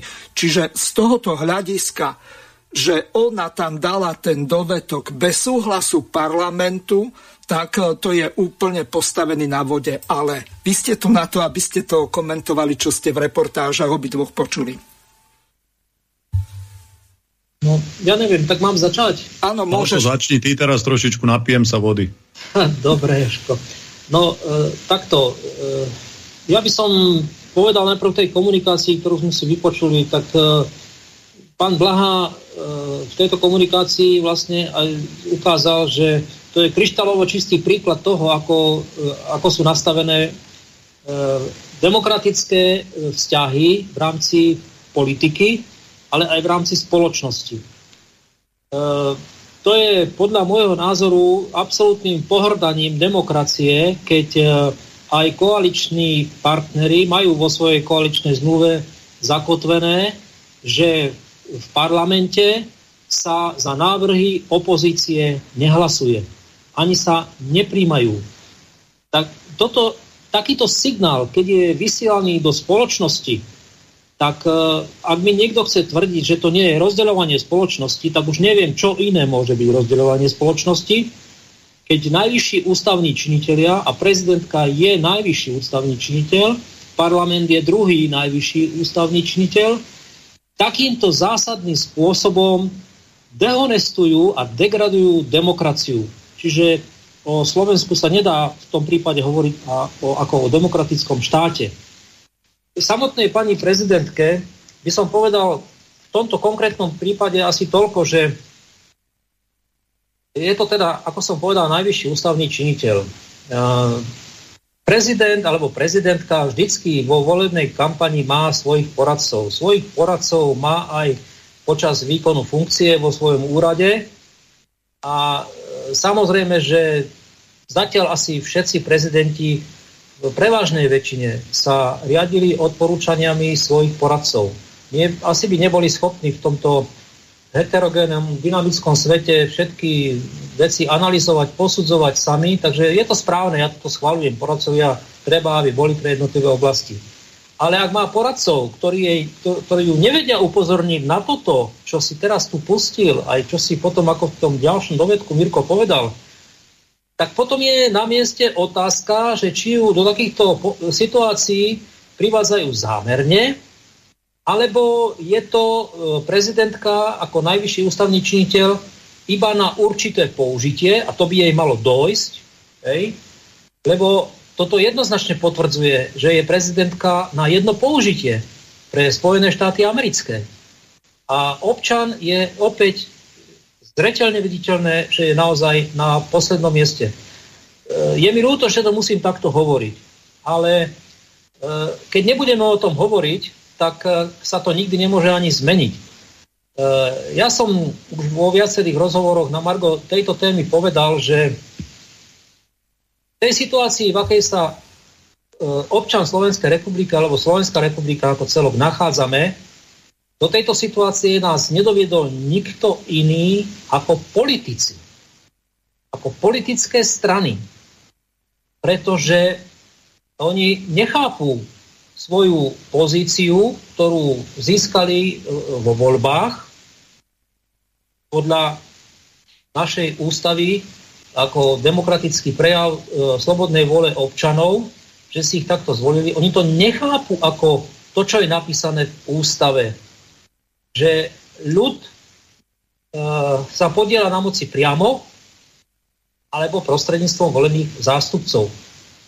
A v tom prípade to je tiež stará známa otrepaná veta, že politika je služba. Politika nemôže byť e, nejakým biznisom, nemôže byť nejakým odrazovým mostíkom, nemôže byť e, zabezpečením svojej rodiny, svojich známych. Predovšetkým to musí byť služba občanovi. A toto je tak pokrivené v slovenskej politickej scéne, že e, ja si osobne myslím, že by malo byť na určitú dobu zakázané, aby sa politické strany zúčastňovali na správe a riadení štátu. Toľko k tomu. Môžem niečo? Samozrejme, nech sa páči, pán Viktorín, máte Ďakujem slovo. pekne, som čakal, nevedel som, či budete mať vstup nejaký do toho, alebo nie. Uh, to, čo povedal aj Pálo Marko, dá sa s tým súhlasiť samozrejme. V každom prípade uh, určite tu nebudem robiť obhajcu ani poslanca, poslancovi Blahovi, ani hovorcu. V tomto prípade to musím jasne jednoznačne povedať.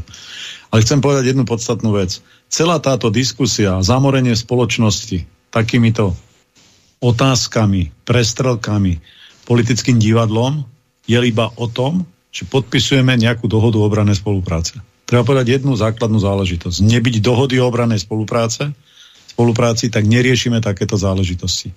V každom prípade platí to staré také vojenské, ktoré my možno s Pavlom budeme vedieť, o čom rozprávame, že poručík musí rozmýšľať nad tým, že môže byť aj plukovník a možno aj generál. To znamená, že niekto niekedy v tej jeho dlhej kariére si spomenie, čo ako poručík robil a čo ako poručík povedal. A či sa mu to páči alebo nepáči, ten niekto mu to pri tomto jeho završení tej vojenskej kariéry a dosiahnutí nejakej vyššej vojenskej hodnosti môže aj pripomenúť a povedať, že tak toto ste povedali takýmto spôsobom a to bolo veľmi zlé. V každom prípade sebareflexia, či na strane prezidentky, sebareflexia na ktoromkoľvek, na ktorejkoľvek inej strane, ktorókoľvek politika, je to, čo našim politikom dneska chýba. Výrazne im to chýba. Viete, my môžeme rozprávať a vysvetľovať čokoľvek na svete chceme, ale tá druhá strana musí mať tú sebareflexiu. Od toho, je zavesený, od toho závisí politický dialog a priznanie si aj chybných krokov. Aj chybný výrok si treba priznať. A to je jedno, či, to je, či ten chybný výrok povedala prezidentka súčasná, alebo ho povedal niekto iný, iný politik, ktorý spravuje veci verejné v prospech občana Slo- Slovenskej republiky.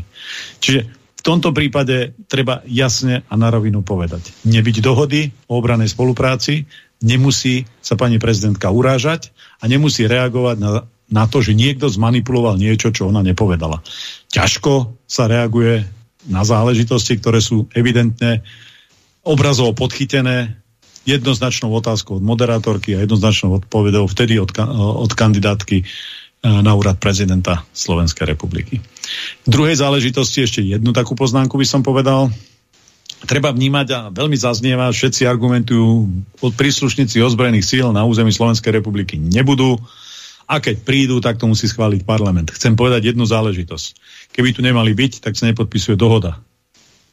Jednoznačná záležitosť, bez ohľadu na to, čo si o tom kdokoľvek v parlamente myslí. Dohodu Spojené štáty podpisujú preto, aby tu mali fyzickú prítomnosť na našom území. Nie na to, aby išli s každým jedným vojakom, ktoré navyšia počty, aby išli do parlamentu. Táto dohoda je základom pre nich a kostrou na to, akým spôsobom budú na tých vojenských základniach na Slovensku fungovať. Toľko z mojej strany. Ďakujem veľmi pekne. Ja pripomeniem našim poslucháčom, že už je 16 hodín 35 minút a vy máte možnosť sa aj hlasovým spôsobom zapojiť do tejto relácie. Telefónne číslo do štúdia je plus 421 910 473 440. Môžete sa zapojiť cez Telegram, WhatsApp, Viber, Signál, najmä ak voláte zo zahraničia alebo nemáte nejaký neobmedzený kredit alebo paušal. To už je na vás. Samozrejme môžete využiť e-mailové adresy studio.bb.ju zavinač gmail.com alebo s doménou slobodnyvysielac.sk čiže ešte raz studio.bb.ju zavinač slobodnyvysielac.sk Samozrejme, ak ste na našej web stránke, tak zelené tlačítko, položiť otázku do štúdia, mne to určite príde a ja vám tú otázku prečítam, ktorú budete adresovať našim hostom. Teraz prejdem k tomu dôležitému, k čomu som sa nedostal. Ja som sa tam zmienil, že v zmysle článku 86 písmeno D Ústavy Slovenskej republiky je povinnosťou parlamentu ratifikovať, čiže vysloviť súhlas s medzinárodnými zmluvami o ľudských právach základných slobodách, s medzinárodnými zmluvami politického charakteru, s medzinárodnými zmluvami vojenskej povahy, s medzinárodnými zmluvami, s ktorými vzniká Slovenskej republiky členstvo v medzinárodných organizáciách a s medzinárodnými hospodárskymi zmluvami všeobecnej povahy a tak ďalej. Čiže tu je naprosto jasné, že sa tam jedná o, vojens- o zmluvu, medzinárodnú vojenskej povahy, čiže pani prezidentka argumentovať tým, že ona to povedala, že len so súhlasom parlamentu, tak to je úplne postavené na vode. Ona by musela porušiť ústavu, čiže prekročiť svoju právomoc, ak by to podpísala bez toho, že by to bolo ratifikované v parlamente. Mám tu pripravenú ďalšiu ukážku, Minister zahraničných vecí pán Lavrov sa vyjadril k tomu, že Ruská federácia nechce vojnu. Pokud bude záležet na Ruské federaci, pak válka nebude. Nechceme války. Ale nedovolíme hrubě narušovat naše zájmy. Ani naše zájmy ignorovat. Nemohu říci, že jednání skončila, protože nyní Američané a NATO, jak víte, více než měsíc studují extrémně jednoduché návrhy, uzavřené v návrhu smlouvy s Washingtonem a dohody se Severatlantickou aliancí. A my jsme dostali odpovědi teprve předevčerem. Odpovědi, které byly psány takovým západním stylem, ale v sekundárních otázkách jsou racionální zrnka. Dnes, jak jsem již uváděl, dnes posílám oficiální žádost všem svým kolegům s přímou výzvou, aby oficiálně vysvětlili, jak hodlají v současných historických podmínkách plnit závazky, které jejich země podepsali na nejvyšší úrovni. Na pozadí papíru, který nám byl zaslán z NATO, je americká odpověď téměř modelem diplomatické slušnosti. Od NATO je reakce tak ideologická, tolik dýchá exkluzivitou Severoatlantské aliance, jejím zvláštním posláním a zvláštním účelem, že jsem se trochu styděl za ty, kteří to psali. Varovali jsme že pokud bude drzat pokračovat a nemohu jejich prohlášení jinak pojmenovat, že pokud okamžitě nepřijmete ochranu pro velvyslance, požádáme velvyslance Antonova, aby opustil Spojené státy. Pokud bude tato hrubost pokračovat, máme stále rezervy, abychom skutečně vyrovnali naši diplomatickou přítomnost. Pokud budou trvat na tom, že svůj postoj nezmění, nezměníme ho ani my. Jejich postoj je založen na lživých argumentech na přímém zkreslování faktů. A náš postoj je založen na tom, co všichni podepsali. A tady nevidím místo pro kompromisy. Tady je důležité nesnažit se schodit odpovědnost. A to je přesně to, co na to a američtí partneři nyní dělají. Nebude pro ně možné vyhnout se otázce, proč nedělají to, pod čím se podepsali jejich prezidenti. O nepřípustnosti posilování své bezpečnosti na úkor bezpečnosti ostatních. Pokud chce Zelenský diskutovat o normalizaci bilaterálních vztahů, které trpí jednostrannými akcemi jeho režimu, na tyto akce my samozřejmě odpovídáme. My jsme připraveni, prosím, ať přijde do Moskvy, do Soči, Petrohradu, podle toho, kam se dohodnou. Takže toľko. Minister zahraničných vecí pán Lavrov vyjadril sa naprosto jasne. Ako vy vlastne v tomto kontexte vnímate situáciu na Ukrajine? Môžete sa ujať slova, kto uznáte za vhodné, alebo sa dohodnúť po prípade podľa eh, hodnosti. Takže, pán generál, nech sa páči. Samozrejme, ďakujem za slovo. Samozrejme, situácia na Ukrajine je napätá, vypetá.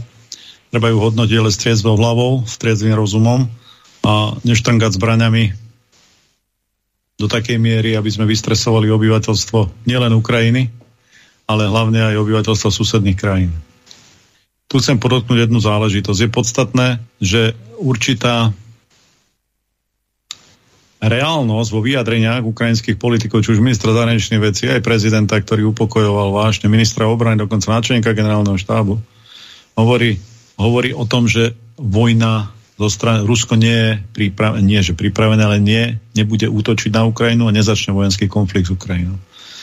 Teraz si to dajte do protikladu s tým dovozom zbraní, munície, či z Veľkej Británie, zo Spojených štátov a z iných krajín. V tomto prípade veľmi ironicky a myslím si, musím povedať, že veľmi dobrá reakcia bola aj nemecká, v tomto prípade, čo týka Ukrajiny, ktoré nedovolilo a neotvorilo vzdušný priestor práve pre toto vojenské zásobovanie. To je to rinčanie zbraňami a svoj vzdušný priestor pre jednotky podstate aliančných krajín, kde Nemecko je súčasťou Severoatlantickej aliancie, nepustilo a nepovolilo prelet. Na rozdiel zakázalo dokonca pobaltským krajinám, aby zbranie, ktoré Nemecko týmto krajinám na Pobalti predalo, aby tieto zbranie boli poskytnuté e, ukrajinským ozbrojeným silám. Ja to ešte na doplním, že A na druhej Nemecko, strane som chcel povedať ešte, pardon, Nemecko, ešte som povedať jednu vec. No, nech sa páči, potom to poviem.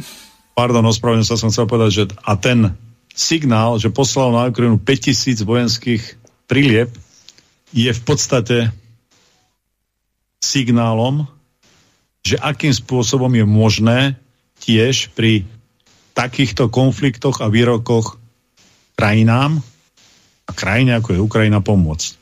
Nebavme sa o zbraniach. Zbrane tu už boli. My všetci, a Pálko mi to môže potvrdiť a predpokladám, že áno, sme nemali tú uniformu 40 rokov na sebe, preto, aby sme viedli vojny, skôr naopak, aby sme chránili mier.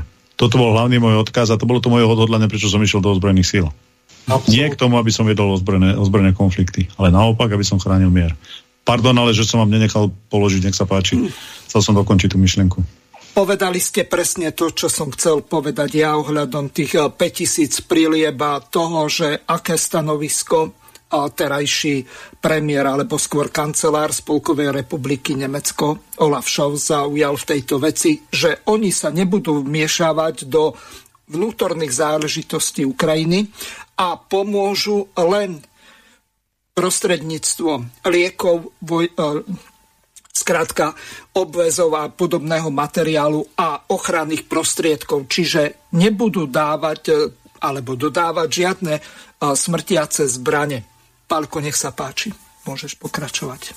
Ja si myslím, že generál Viktorín to veľmi dobre vysvetlil, že o čo tu v podstate ide a e, ja si myslím, že je napríklad dobré aj, že e, v televízii prebehla informácia e, z, jednej, z jedného mestečka tam na, na, tom, na tej hranici vo vnútri Ukrajiny, medzi vnútrozemím a Donetskou a Luhanskou oblasťou, že tí ľudia tam žijú normálne, nechystajú sa nikam odísť, hej, nám ako toho plašenia s tými utečencami a že keď bude treba, tak budú bojovať, ale neočakávajú to, že to bude treba. To je jedna vec, ktorú som chcel doplniť len k tomu. E, druhá vec, ktorú som chcel povedať, je, e, ja tu hľadám takú určitú analógiu každý, kto trošku pozná históriu druhej svetovej vojny a mohli by ju poznať všetci, pretože boli aj mnohé filmy na túto tému odpremietané aj, aj v televízii, že aká bola tá diplomatická aktivita e, Nemecka pred rozputaním druhej svetovej vojny. Aký bol ten tlak vyvíjaný konkrétne na Československo s odstúpením e, do pohraničia sudeckého ako do toho boli zainteresované vlastne všetky tie rozhodujúce mocnosti. Ako došlo potom k Mníchovskej zrade zo strany týchto mocností. A v tom príspevku, ktorý si Mirko pustil na úvod tejto, tejto diskuzie uh, od Lavrova, jednoznačne potvrdzuje, potvrdzuje to, čo som už povedal. My sme tu pešiak na tej šachovnici Slovenská republika. Je to súboj medzi mocnosťami a v tomto jasne zaznievalo v tom jeho vyjadrení, že je tu súboj medzi e, alebo konfrontácia medzi Spojenými štátmi americkými a Ruskou federáciou. A Spojené štáty využívajú v tomto súboji ako nástroj NATO. A my teda ako súčasť NATO sme súčasťou to, toho nástroja. Ja to vnímam takto a v tomto kontexte vnímam vlastne aj celú tú záležitosť, že my sme ako taký klin vrazený do uzavretia celej tej línie od Baltiku až po Čierne more na tej e, východnej hranici e, NATO. Takže nehovorím, že to je nejak mimoriadne strategicky významné, ale ak e, Spojené štáty budú mať e, tu dve letecké základne, no tak e, ja som videl, ako to funguje aj v Jugoslávii e, počas vojny a potom aj, aj neskôr hej, počas bombardovania Srbska a Čiernej hory. E, tým sa vlastne vytvára predpolie preto, aby mohli sa realizovať určité vojenské operácie.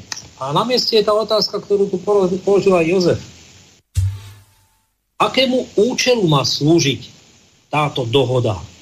Takisto ako všetky ostatné dohody, ktoré majú Američania podpísané s tými ďalšími 23, 23 krajinami. A keď si odpovieme na túto otázku, aký to má plniť účel, tak potom budeme ľahšie hľadať aj odpovede, že prečo to u nás musí prebiehať. No e, a to súvisí aj s tým, že ja nechcem ísť veľmi ďaleko do histórie, ale súvisí to s tým, že v 80 rokoch bolo konštatované skončenie studenej vojny. Nastal proces oteplovania. Gorbačov e, sa dohodol s Bushom na proste skončení studenej vojny E, rozpustení Varšavskej zmluvy, nerozširovaní na to, potom to popierajú, že to bolo možno len povedané, ale nebolo to napísané, čiže nebolo to dodržanie toho konkrétneho sľubu, konec koncov Gorbačov sa k tomu sám vyjadroval, s takým akýmsi polutovaním a Rusi mu to nevedia odpustiť, hej, do dneska. No, Pálko, krátka replika.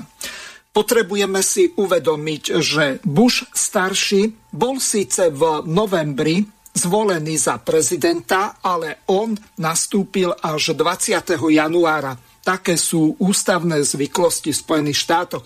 A v tom období povedzme toho medziregna, hoci e, Ronald Reagan ešte až do toho 20. januára bol prezidentom, tak v podstate Ronald Reagan mohol takúto zmluvu podpísať. V tom čase bol síce Bush starší zvolený za prezidenta, ale on ešte nemal právomoci prezidenta, lebo nebol inaugurovaný. Čiže z tohoto hľadiska vytýkať Bushovi alebo Gorbačovovi to, že to neurobili ako dvaja čelní predstavitelia obidvoch krajín a že to neurobili ako zmluvu je dosť také ošemetné. Z toho dôvodu, že Bush starší nemal tú právomoc. A na toto viacerí ani, e, čo sa týka tých politických analytikov a ďalších, vôbec nereflektujú. Tu treba vnímať aj to, že, e, čo hovorí naša Zuzanka z Pezinka ohľadom e, toho, že ona by nepodpísala takú zmluvu, pokiaľ by ju neratifikoval parlament. Čiže keď už to zoberieme z toho pohľadu, v podstate Áno, nech sa páči. Môžem na to reagovať? Áno, samozrejme, ja s tým súhlasím, Mirko, čo hovoríš. Vieš, len ono to bolo oboj strane vyjadrené ako dobrá vôľa. A z jednej strany tá dobrá vôľa bola dodržaná, teda bola e, rozpustená Varšavská zmluva, a z druhej strany to tak e, pochápané nebolo. Ale ja nechcem sa v tomto veľmi hrabať, len chcem povedať, že ak chceme e, nejakým spôsobom sa dopa- dopracovať k nejakému záveru, tak keď je, každé klopko sa rozmotáva od konca. Takže treba vždy začať od toho, kde to, kde to začína. Hej? Respektíve od začiatku, hej? keď to takto poviem. A to je vlastne začiatok toho celého procesu, do ktorého sme sa my dneska dostali. Ja to nechcem rozoberať, len chcem povedať, že ak chceme pochopiť to vo všetkých súvislostiach, tak toto musíme brať do úvahy, ako sa tá situácia vyvíjala. To je veľmi dôležité a myslím si, že toto absentuje, absentuje aj u našich ústavných činiteľov, aj u všetkých našich politikov, že e, berú celú záležitosť parciálne bez všetkých týchto súvislostí. Aj bez uvedomenia si toho, o čom sme už povedali, že Slovensko je malá krajina. My tu naozaj zohrávame veľmi malú úlohu toho pešiaka, ale v podstate pešiaci sú vždy prvý obetovaní hej, v takom súboji. Mm-hmm. Takže toto sú veci, ktoré treba vnímať a je nesmierne ľúto, že naši politici nedozreli na to, aby dokázali sa zamýšľať a, a vystupovať takým spôsobom, ako to povedal Lavrov lebo povedal to veľmi slušne, aj keď diplomacia v posledných rokoch nabrala na obratkách, že e, radikálnym spôsobom e, sa stala už menej diplomatickou hľadiska používania jednotlivých termínov, ale v každom prípade politici by na toto mali myslieť. A u nás, neviem, či na to nemajú kapacitu, alebo jednoducho asi im to treba stále pripomínať, bez chápania všetkých spojitostí, súvislostí my sa nemôžeme dopracovať reálneho záveru. A keby to takto vnímali aj dneska pred zajtrajším, e, zajtrajšou rozprávou a možno aj hlasovaním všetci poslanci, tak by museli prísť na to, že či je alebo nie je to potrebné a po druhé, či je alebo nie je to výhodné pre Slovenskú republiku. Ale to by ju museli mať naštudovanú a ja verím tomu, že tú dohodu veľká časť poslancov ani naštudovanú nemá. Dobre. Môžem ešte? Môžem Nech sa ešte páči. Jednu takú poznámku som chcel, lebo celý ten problém na Ukrajine je vnímaný alebo vnímaný, alebo zužovaný, že Ukrajina má právo sa rozhodnúť, či bude členskou krajinou NATO, alebo nebude. Nikto toto právo neberie, aby krajina mohla takto deklaráciu povedať. Vidíme to na Gruzinsku, koľko razy to už povedalo. Ja chcem povedať jednu záležitosť. O tom, Áno, lebo základná filozofia NATO je postavená na politike otvorených dverí. Tie dvere sú otvorené.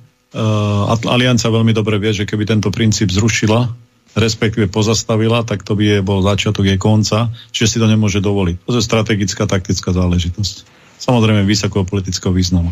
Na druhej strane, ale to je to podstatné, čo nikde v tej diskusiách nezaznieva dneska, že vy môžete deklarovať čokoľvek na svete chcete ale tí členovia, ktorí sú v tom klube, a teraz keď hovorím o aliancii, hovorím to ako o klube, budú rozhodovať o tom, že či áno alebo nie. Oni budú ratifikovať konečné členstvo danej krajiny alebo tej novej krajiny, ktorá by do tohto klubu alebo tej aliancie vstúpila. Čiže tu sa vytvára znova veľké, veľké množstvo zodpovednosti politickej, aj bezpečnostnej, aj bezpečnostných záruk. To znamená, že aj Slovensko sa bude vyjadrovať k tomu, či Ukrajina áno, do NATO súhlasíme alebo nesúhlasíme. Čo to sa vytvorí pre nás? My si to musíme uvedomiť, čo, e, čo, čo to prinesie Slovensku, keby takáto otázka bola otvorená. Čiže tuto ja by som bol Uh, tu by som chcel upozorniť na tú politickú hru, ktorú naši politici niektorí koaliční hovoria, Ukrajina si má právo vybrať. Samozrejme, nikto jej to právo neberie, nech si ho vyberie, ale rozhodovať konec koncov budú tí, ktorí už v tom klube sú. To chcem povedať. Úplne nahlas, aby si to všetci uvedomili. To znamená, že tí, ktorí tam sú, budú rozhodať o tom, či stredná východná Európa bude bezpečná, alebo stredná východná, východná Európa bezpečná nebude. Lebo povedzme si otvorene, toto všetko spôsobí väčšie náklady na zbrojenie, vytvorí väčší zbrojný potenciál a samozrejme väčšie obavy Ruska o svoju bezpečnosť. A už sme pri zárodku konfliktu, o ktorom dneska hovoríme, ktorý sa črtá a predpokladám, že ne, sa nerozvinie do takej miery, aby zasiahol aj Slovenskú republiku rôznymi, rôznymi spôsobmi. Vrátanie migrácie, vrátanie utečencov, vrátanie iných záležitostí, ktoré e, súvisia s, s humanitárnymi operáciami, s humanitárnou pomocou a tak ďalej a tak ďalej a tak ďalej. Lebo konec koncov znova takýto konflikt, nedaj Bože, ktorý by e, vyvstal, dopadne na hlavy toho občana, na plecia, zostane na pleciach toho občana. Nie na pleciach politikov. Lebo títo politici, ktorí dneska sú na Slovensku, musia vedieť zobrať zodpovednosť za svoje politické rozhodnutia. A nevidím, túto, ne, nevidím práve túto snahu, že by tú politickú zodpovednosť si zobrali do rúk a povedali, že áno, my sme rozhodli občania takto. A my za to berieme zodpovednosť. Pozitívne, negatívne. Nie, toto mi chýba. A myslím si, že toto je veľký, veľký, veľké, by som povedal, veľké klánstvo na ľuďoch a na občanovi tejto krajiny. To som chcel len doplniť k tomu, čo sme sa bavili. Ďakujem. A teraz sa trošku posunieme ďalej k tomu, čo povedala prezidentka Slovenskej republiky Zuzana Čaputová k Ukrajine. Mala vyhlásenie k Ukrajine, kde povedala nasledovne. Dámy a páni, vítajte v prezidentskom paláci. Prezidentka Zuzana Čaputová vystúpi s vyhlásením v súvislosti s napätou situáciou na Ukrajine. Nech sa páči, pani prezidentka. Ďakujem pekne. Vážené spoluobčianky, vážení spoluobčania, dámy a páni, Dovolte mi, aby som sa vyjadrila, ako už bolo povedané, k nápetej situácii na Ukrajine a najmä k tomu, akým spôsobom to dopadá potenciálne na Slovensko. Posledných pár mesiacov sledujeme výrazný nárast počtu ruských vojakov na hranici s Ukrajinou. Táto situácia nám samozrejme pripomína rok 2014, kedy prišlo k hraniciam Ukrajiny menšie množstvo vojakov ako teraz, ale títo zabrali polostrov Krym a pomohli separatistom otrhnúť časť Donbasu od zvyšku Ukrajiny. Preto je aj dnes na mieste veľká ostražitosť a obzvlášť v takýchto napätých momentoch je treba mať jasno v tom, čo sa deje a ako sa nás to môže dotýkať. Deje sa toto. V decembri predložila vláda Ruskej federácie ultimátum Severoatlantickej aliancii a Spojeným štátom americkým, pričom požiadavky v nich idú ďaleko za rámec Rusk Ukrajiny a dotýkajú sa aj nás. Politické vedenie Ruska v nich požaduje okrem iného, aby sa nielen Ukrajina, ale aj všetky ostatné štáty, ktoré by mali záujem byť členskými krajinami Severoatlantickej aliancie, ako je napríklad Švédsko alebo Fínsko, takéhoto práva navždy vzdali od bývalých komunistických krajín, ktoré už sú členskými štátmi Severoatlantickej aliancie, ako je napríklad Slovensko, zase požaduje, aby sa vzdali práva prijať pomoc od spojencov, či vo forme techniky alebo vojakov, a to bez súhlasu Ruska. Povedzme si otvorene, čo toto znamená. Poprvé, znamenalo by to, že záväzok aliancie prísť nám na pomoc v čase krízy by zostal iba na papieri. Pred mnohými rokmi sme sa slobodne rozhodli vstúpiť do Severoatlantickej aliancie. A konali by sme sami proti sebe, keby sme dnes ktorejkoľvek tretej krajine, Rusku alebo niekomu inému, dávali právo vetovať záväzok, na ktorom je vystavaná bezpečnosť Slovenskej republiky. Po druhé, znamenalo by to návrat k časom, kedy si veľmoci delili kontinent medzi sebou na tzv. sféry vplyvu. Najhoršie z toho vždy vzýšli národy, ako je ten náš, ktoré stratili aj slobodu rozhodovania a zároveň sa na ich územie alebo ich územie stalo boiskom mocenských záujmoch iných. Politické vedenie Ruska chce dnes o túto slobodu pripraviť nielen Ukrajinu, ale potenciálne aj nás. Slovensko nikdy nemalo takú slobodu rozhodovania nad vlastným osudom a taký vplyv na dianie v Európe, aký má cez členstvo v Európskej únii a Severoatlantickej aliancii. Toto nie je právo, s ktorým môžeme hazardovať a nechať si ho zobrať. Rusko má svoje legitímne obavy, má svoje práva ako každá iná krajina. Medzi ruskými požiadavkami sú aj také, ktoré si zaslúžia pozorné vypočutie, ako napríklad návrh na zákaz niektorých zbraňových systémov v Európe. Preto má zmysel s nimi ďalej viesť dialog. Ale medzi legitímne práva Ruska nepatrí to, že môže rozhodovať o osudoch iných bez ohľadu na ich záujmy.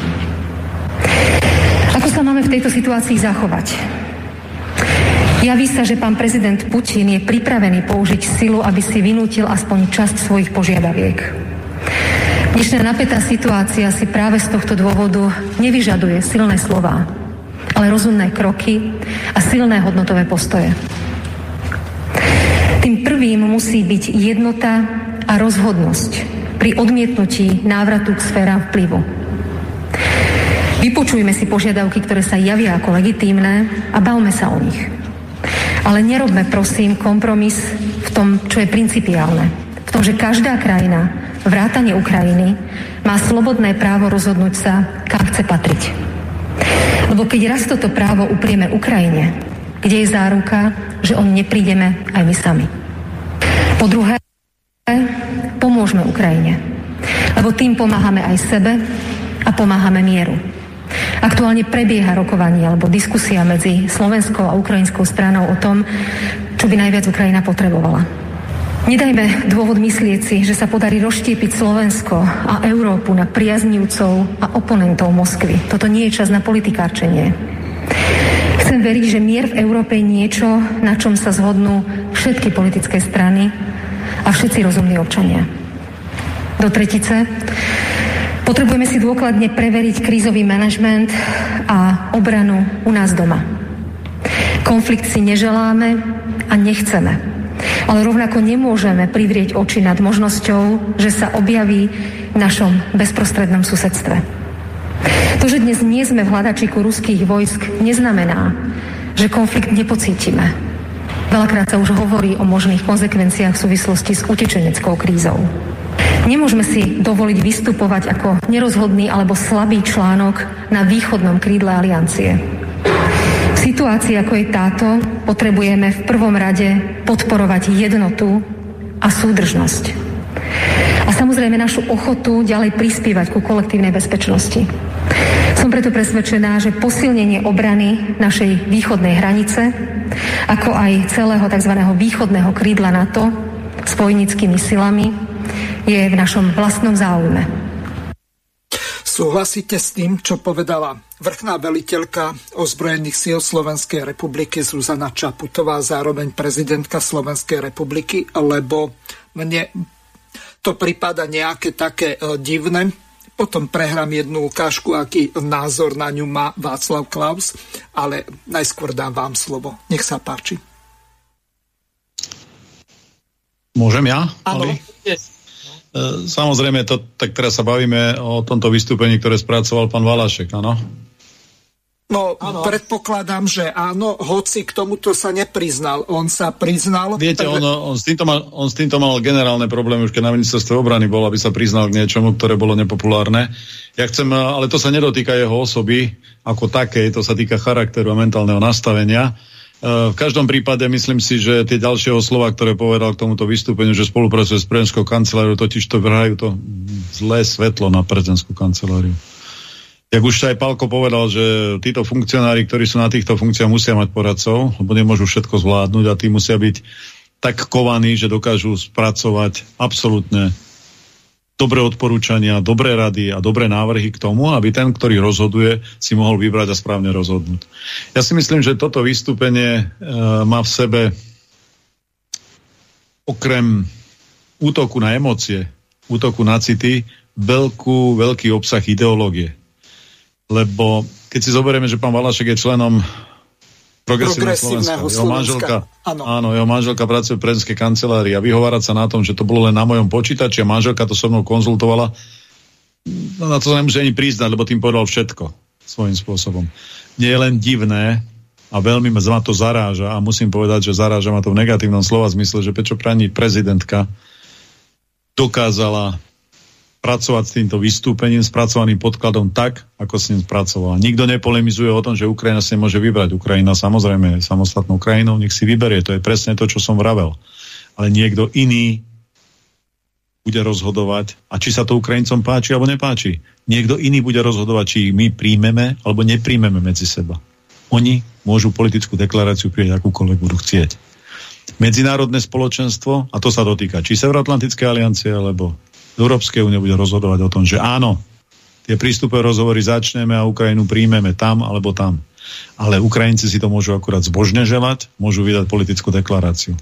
Lebo história nás utoč, u, učí špeciálne, keď sa bavíme o Ukrajine, že každá politická garnitúra priniesla iné bezpečnostné záruky v úvodzovkách alebo iné bezpečnostné tézy k tomu, akým spôsobom by Ukrajina na konci obdobia štvoročného mala vyzerať kde, mi, kde by mala mať svoje miesto v bezpečnostnom priestore. V každom prípade bezpečnosť na Ukrajine znamená bezpečnosť pre Slovensko, to treba zase povedať a to v, v každom prípade túto počiarkujem všetkými desiatimi.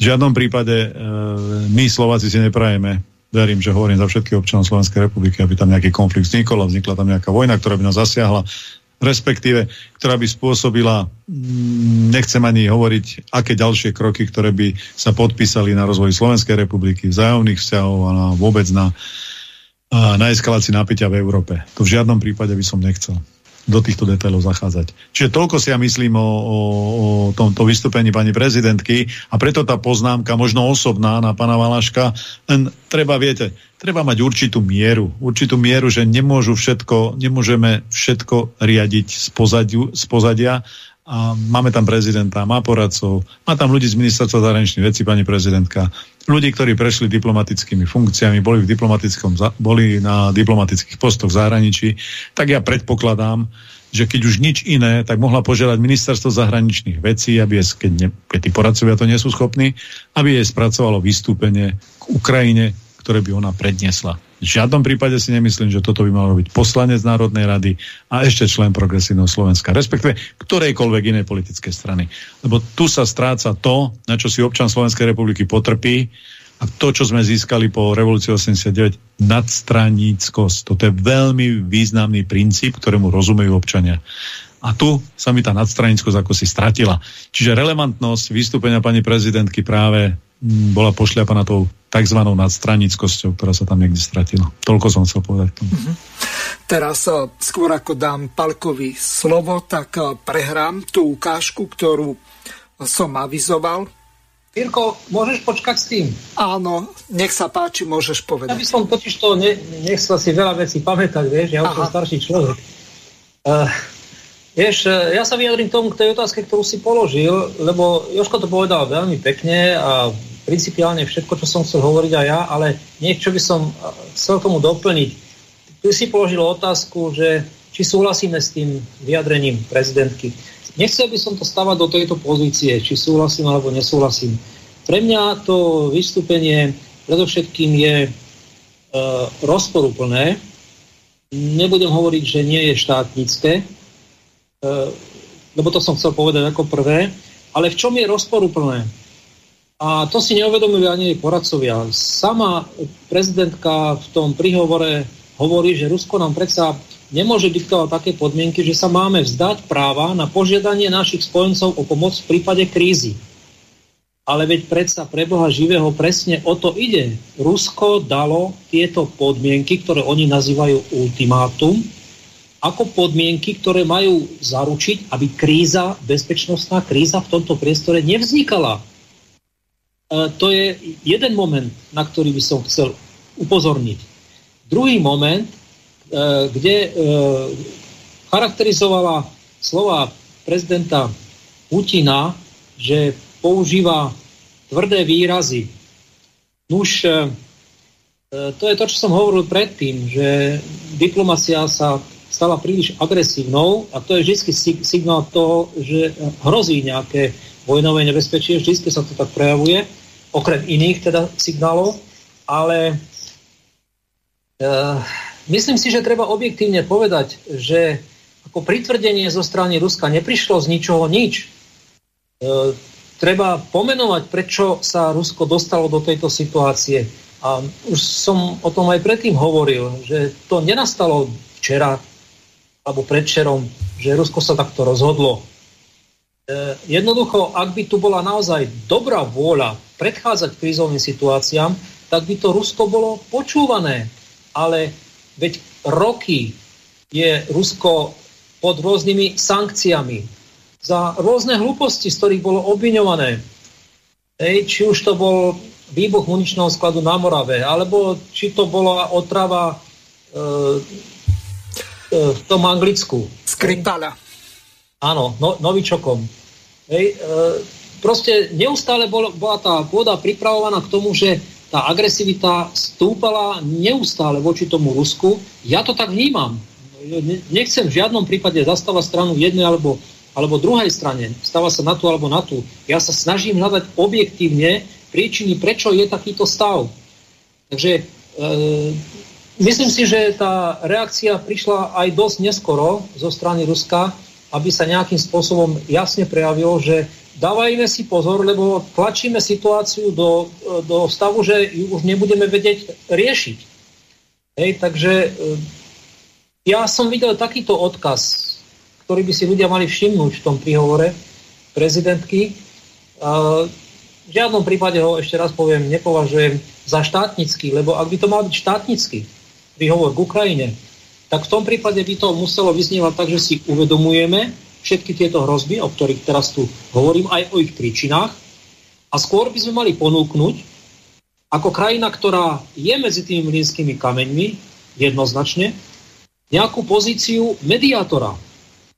Lebo to je pre nás najlepšia pozícia. To je pre nás najväčšie, poten, najväčšia potenciálna ochrana ukázať jednej a druhej strane, že my im chceme pomôcť v tom hľadať riešenie. A nechceme ešte práve zhoršovať tú situáciu, ktorá už aj tak nie je dobrá.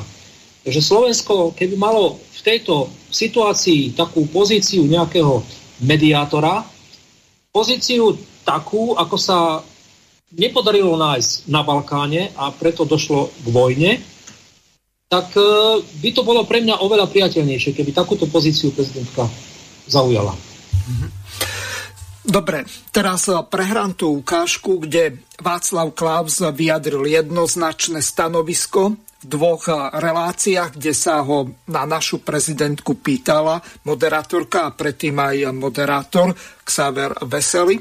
A vaše slova, kdy jste citoval paní prezidentku Čaputovou, žiju v zemi, které nerozumím. Já si celkem neumím představit, že toto řekne prezident jakékoliv země o své, ze, o své zemi. Xaverem, máte nějaký špatný sběr dat? Tady, takhle jsem to našel. No ale da, já bych se velmi podivil, kdybych měl nějakou příležitost rozhovoru a 59.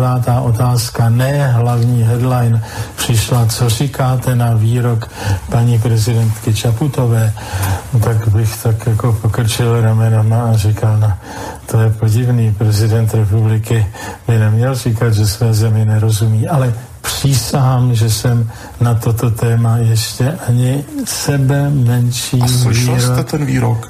Že čet jsem ho, čet jsem ho někde jako jenom jako zprávu. Kdyby to byla pravda teoreticky, má toto právo říct uh, prezident jakékoliv země? Severfi mě nutíte k tomu, aby byl headline, že Klaus Uxavera napadl slovenskou prezidentku, tak ne, ne, ne, vy tu odpověď ne. znáte. Může nebo nemůže? Tak normální prezident podle mého názoru nemůže.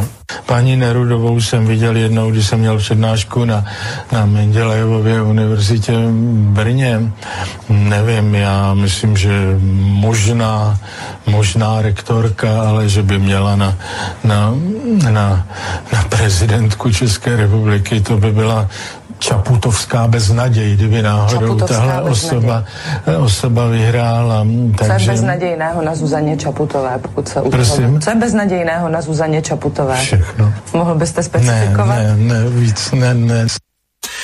Takže toľko Václav Klaus. No, teraz eh, vy sa divíte, že eh, nejaká rodina Valášková píše jej prejavy alebo preslovy a vyjadrenia k niektorým politickým veciam a že v podstate ona ako bývala podpredsednička progresívneho Slovenska, tak sa správa tak, ako keby bola ona stranička. Kde je tá nadstranickosť a ona prečo hájí záujmy, či už toho občianského združenia Via Juris, ktoré bolo sponzorované alebo financované zo Spojených štátov, či už od Šereša alebo z nadácie NEDA, čo ja viem skadiel. Čiže toto je ten zásadný problém, že ona nemá ani reputáciu v zahraničí, ex-prezident sa môže vyjadriť, lebo už nie je v pozícii, že by to vyvolalo nejaké medzištátne spory povedzme, pán Zeman by takéto čosi povedať nemohol, ale toto bolo jednoznačné stanovisko, ako ju bývalý prezident Českej republiky vníma. Čaputovská beznádej. ona nerozumie svojej republike, čo by normálny prezident povedať nemohol. Je toto normálne? A máme si my vôbec takúto prezidentku vážiť za týchto okolností, ako sa správa, že nie je schopná si ani napísať nielen diplomovku tu vraj ani robiť nemusela, bo ináč by to bol zrejme nejaký plagiat, takisto ako u Kolára alebo hromady ministrov, vrátane ministra školstva alebo čo ja viem, štátneho tajomníka Klusa, ktorému ešte aj dizertačku niekto pomáhal robiť, respektíve použil úplne inú prácu, takisto ako Danko alebo Kolár ďalší. Veď toto je úplná katastrofa. Takže nech sa páči, môžete to komentovať. Jožko, ideš? Áno, dobre, čakal som, že kto z nás... Uh, viete, v tom ex-prezident Klaus povedal svojím spôsobom všetko, čo asi očakávate aj od nás, aby sme povedali, ale ja začnem asi z druhého konca. Ja si vážim prezidentský úrad. Prezidentský úrad má svoje miesto v Slovenskej republike. Je otázka, že kto tam sedí. A tu sa dostávame ku koreňu toho, čo vy vravíte ja mám ďaleko od toho, lebo som ten, ktorý hovorí, že áno, treba byť kultúrny a treba uctievať kultúrny, kultúru komunikácie. Pani prezidentka, teraz sa bavím o konkrétnej, konkrétnej osobe, sedí v prezidentskom úrade, reprezentuje Slovenskú republiku a ja by som bol rád, bez ohľadu na to, či som mu volil alebo nevolil, by som bol rád, keď niekde prídem do zahraničia, aby som mohol povedať, že áno, som hrdý na úrad prezidenta Slovenskej republiky aj na tú osobu, ktorá tam sedí. Či by som to teraz povedal, dostal by som sa asi do veľmi ťažkej situácie pri tejto odpovedi a zachovávajúc, zachovávajúc určitý, určitý stupeň diplomácie a určitý, určitú vážnosť prezidentskému úradu, tak to poviem asi takýmto spôsobom. To Slovenská republika si zaslúži lepšieho prezidenta. A tým som v podstate okomentoval aj výrok pána ex-prezidenta Klausa, aj o tom, čo si ja ako osoba myslím o pani prezidentke. A nebudem to, nebudem to hovoriť z hľadiska všeobecného, ale hovorím to aj z hľadiska, aj z hľadiska tej, tej pečate kultúry, ktorá sa má vkladať do, ktorá sa vklada do rúk hlavných ústavných činiteľov. Lebo tí sú tí, ktorí dávajú kultúru komunikácie, dávajú tam určité efekty a určitý príklad občanovi, že akým spôsobom by sme, by sme mali komunikovať, akým spôsobom by sme sa mali opierať o argumenty politických diskusí, ako by sme si mali vážiť jeden druhého v politických diskusiách a nepozerať sa, že ty si ľavý, ty si pravý, ty si zelený, ty si žltý, ty si modrý, ty si neviem aký. V každom prípade chcem povedať jednu podstatnú záležitosť. To, čo sa hovorilo, že, že naša prezidentka nie je nadstranická, sa prejavilo v jej vystúpení v súvislosti s Ukrajinou. Tá nadstranickosť, a prepojenie, že tá pupočná šnúra medzi progresívnym Slovenskom a prezidentským úradom funguje, sa ukázala tým jej vystúpením a tým, kto, ten, e, kto to vystúpenie spracovával a kto je ho predložil k tomu, aby s ním vystúpila. Toto myslím si, že nie je dobrý signál do spoločnosti a nie je to dobrý signál ani z pohľadu toho, čo ten občan očakáva od prezidentského úradu. Lebo, jak Pálko spomínal, Slovenská republika by mala byť mediátorom. Vidíme, čo sa deje na politickej scéne u nás. A ja som nezaznamenal nejaký taký krok o záujem zo strany, alebo záujem zo strany prezidentskej kancelárie o nejakú mediáciu týchto politických problémov. O, o mediáciu vzťahov medzi opozíciou a koalíciou. Viem, že to je možno dneska, keď som toto povedal, Sisyfovská záležitosť, Sisyfovská úloha. Možno by sa to na prvýkrát nepodarilo. Ale ja som nevidel a nezaznamenal ani túto aktivitu z prezidentského paláca. A myslím si, že by to bolo dobré urobiť takéto gesto. Ja viem, že politici ťažko budú hľadať a stierať plochy, ktoré ich nezbližujú a ktoré naopak im robia problém vo vzájomnej komunikácii. Vytvárajú politický konflikt, iné názory na situáciu, na veci verejné, na politické záležitosti a tak ďalej a tak ďalej. Ale urobiť krok a ukázať tomu občanovi, že áno, hovorila som, že prinášam novú kultúru, že prinášam to, že si musíme vážiť jeden druhého. A ja ponúkam opo- opozície a koalície okrúhly stôl politických strán, politických subjektov k tomu, aby sme sa mohli baviť o problémov, ktoré sa dotýkajú vás, občania. Vás, ktoré vám znemožňujú žiť normálny život. Bez stresu, bez toho, aby ste Ehm, na druhý deň sa nezobudzali s tým, že či budete mať na to, aby ste si zaplatili elektriku, aby ste si mohli ísť do potravín, kúpiť to, čo ste si normálne kupovali. Lebo tá dražoba, ktorá zasahuje toho občana, totiž to na neho dolieha. A tu vidím, tu vidím, tu vidím ten efekt, alebo by som povedal, nie, ani nie ten efekt toho prezidenta, že proste on nezasahuje, on nerieši, lebo si povie, že toto musí riešiť vláda a parlament. To je v poriadku. Ale keď vláda a parlament nefungujú na tej báze, na akej sme zvyknutí, a na, ako to je napísané v nejakom zákone, v nejakých kompetenciách a tak ďalej a tak ďalej, no tak musí niekto zasiahnuť. Kto by mohol najlepšie zasiahnuť? Nadstranický prezident. Dávam dôraz na to slovo nadstranický. Prečo nezasahuje? Lebo asi pravdepodobne, veľkou pravdepodobnosťou nadstranicky nie je. Toľko som chcel k tomuto povedať v tejto súvislosti aj s jej účinkovaním. Nie je veľmi smutné, že taká osobnosť, uh, aj keď uh, český experiment pán uh, Klaus, ktorý tiež vo svojom politickom živote preskakal veľa vecí a bol kontraverznou osobou, z hľadiska politiky upozorňujem, z hľadiska politiky kontraverznou. Nie všetci ho vnímali čierno-bielo, ale si ho vážim preto, lebo má ucelený názor. Prezident si nemôže dovoliť povedať, že nepoznám, nerozumiem svojej krajine.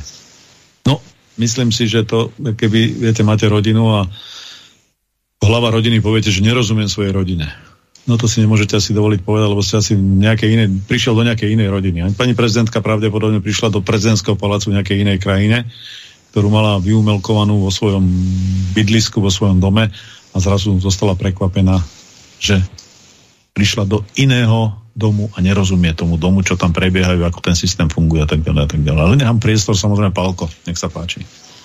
Ďakujem. No, uh ja len veľmi krátko k tomu, lebo veľa už si povedal, Jozef, takže mm, tie názory dnes dielame rovnaké v tomto smere. Ja sa nechcem ani veľmi vyjadrovať e, k tomu, ako pán Klaus hodnotí našu prezidentku. E, ja už som sa vyjadril k tomu jej vystúpeniu, ako ho vnímam, ale ešte by som to chcel doplniť. Možno, ja som nedávno v jednom statuse na Facebooku napísal, že Československá, slovenská aj česká história od smrti Štefánika nenašla žiadneho ďalšieho štátnika. Za týmto si stojím, lebo prezident v prvom rade by mal byť štátnik. Aby bol jednak rešpektovaný, nielen doma, ale aj v zahraničí, ale predovšetkým, aby bol pre ten štát prínosom. Takže e, my hľadáme štátnika e, od, Masarika až po e, Havla, posledného československého prezidenta a až po súčasnosť v tejto našej slovenskej histórii medzi všetkými prezidentami. Žiaľ, všetci nejakým spôsobom mali alebo pod tým sakom nosili nejaké stranické tričko. Toto ja vnímam ako naozaj tragédiu a nemôže to potom vypadať inak, ako tu už aj Jozef tu vlastne vysvetľoval, že netreba o tom viacej hovoriť. Ja si myslím, že e, darmo by sme chceli prezidentku nejakým spôsobom teraz hodnotiť za, za tento prejav v zmysle toho, čo povedal pán Klaus, či sa s tým stotožňujem alebo nie. Nie je to podstatné, hej, lebo ona tie signály vydáva úplne jasné, že nie je štátnikom. Potvrdzuje aj to, že pri slavnostnom sľube po zvolení za prezidentku sľubovala všetkým občanom, že chce byť prezidentkou všetkých občanov. A takým spôsobom naložiť e, z referen- alebo zo 600 tisíc podpismi na posledné referendum, ktoré boli vyzbierané, tak to je jasný signál, že či stojí za všetkými občanmi alebo nie. Ne, nemusí ani nič povedať. Toto je jednoduchý, jasný signál. No a ja si len možno prajem, aby sa to zmenilo. Možno, keďže sa tiež hovorí, že taký štátnik sa narodí raz za 100 rokov, tak to, možno, že už taký medzi nami chodí, len sme ho zatiaľ ešte nenašli. Ale v takomto marazme, v ktorom sa tu mágame už dlhú dobu a nevieme nájsť ten správny východ v tom labyrinte, tak neviem, či sa nám ho e, v blízkej budúcnosti podarí nájsť. Ja verím, že nastane situácia, keď k tomu budeme prinútení, aby sme sa naozaj vážne zamysleli nad týmto rozhodnutím a jednak e, účasť vo voľbách musí potvrdzovať, že občania majú záujem, aby mali prezidenta štátnika, štátnika a jednak aj ten výsledok potom tomu musí zodpovedať. Takže možno toľko by som tomu povedal. Ďakujem ti veľmi pekne, Palko. Pán generál, záverečné slovo máte. Nech sa páči, pán Viktorín.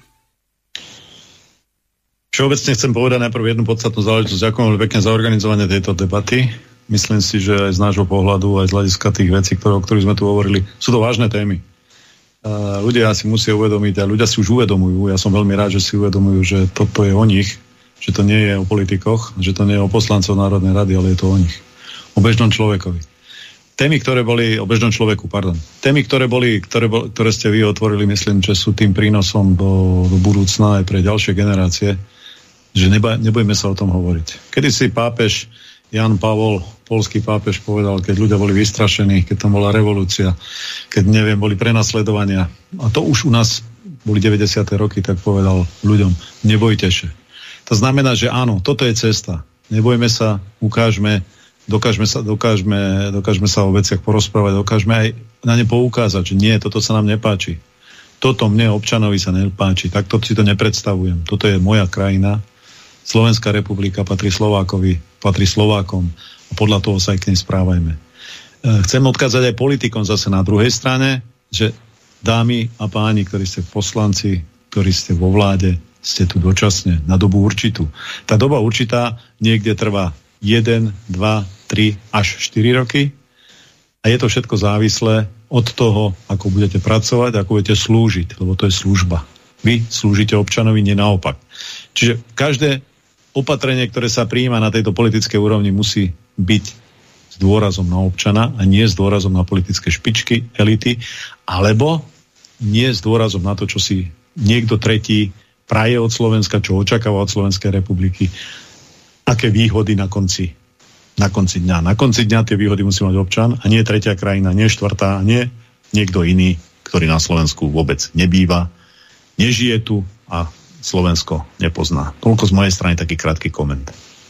Ďakujem veľmi pekne pánovi doktorovi Jozefovi Viktorinovi, ktorý bol hodnosťou generál, účastníkom dnešnej relácii a takisto aj pánovi inžinierovi Pavlovi Markovi, hodnosťou plukovníkovi vo výslužbe za účasť v tejto relácii. Bolo mi cťou, že takíto vynikajúci hostia sa zúčastnili tejto relácii a veľmi rád vás pozvem aj na budúce. Otázne je, či pozvanie príjmete a ja vám ešte raz za seba aj za Slobodný vysielač veľmi pekne ďakujem. Lúčim sa s vami a takisto aj s našimi poslucháčmi. Do počutia. Želám všetko dobré ešte raz. Ďakujem veľmi pekne za pozvanie. Palko, ahoj. Ahoj, ja ďakujem veľmi pekne za pozvanie tiež. Bolo to veľkou výzvou robiť spariť partnera Joško tebe. Ale ďakujem veľmi pekne. Ale myslím si, že to bola dobrá diskusia, takže ďakujem a prajem všetkým poslucháčom ešte dobrú noc. Vysielací čas dnešnej relácie veľmi rýchlo uplynul, tak sa s vami zo štúdia Banska Bystrica Juh lúči moderátor a zúkar Miroslav Hazucha, ktorý vás touto reláciou sprevádzal. Vážené poslucháčky a poslucháči, budeme veľmi radi, ak nám zachováte nielen priazeň, ale ak nám aj napíšete vaše podnety a návrhy na zlepšenie relácie, lebo bez spätnej väzby nebudeme vedieť relácie zlepšovať, za čo vám vopred veľmi pekne ďakujem. Do počutia. Táto relácia vznikla za podpory dobrovoľných príspevkov našich poslucháčov. I ty sa k ním môžeš pridať. Viac informácií nájdeš na www.slobodnyvysielac.sk Ďakujeme.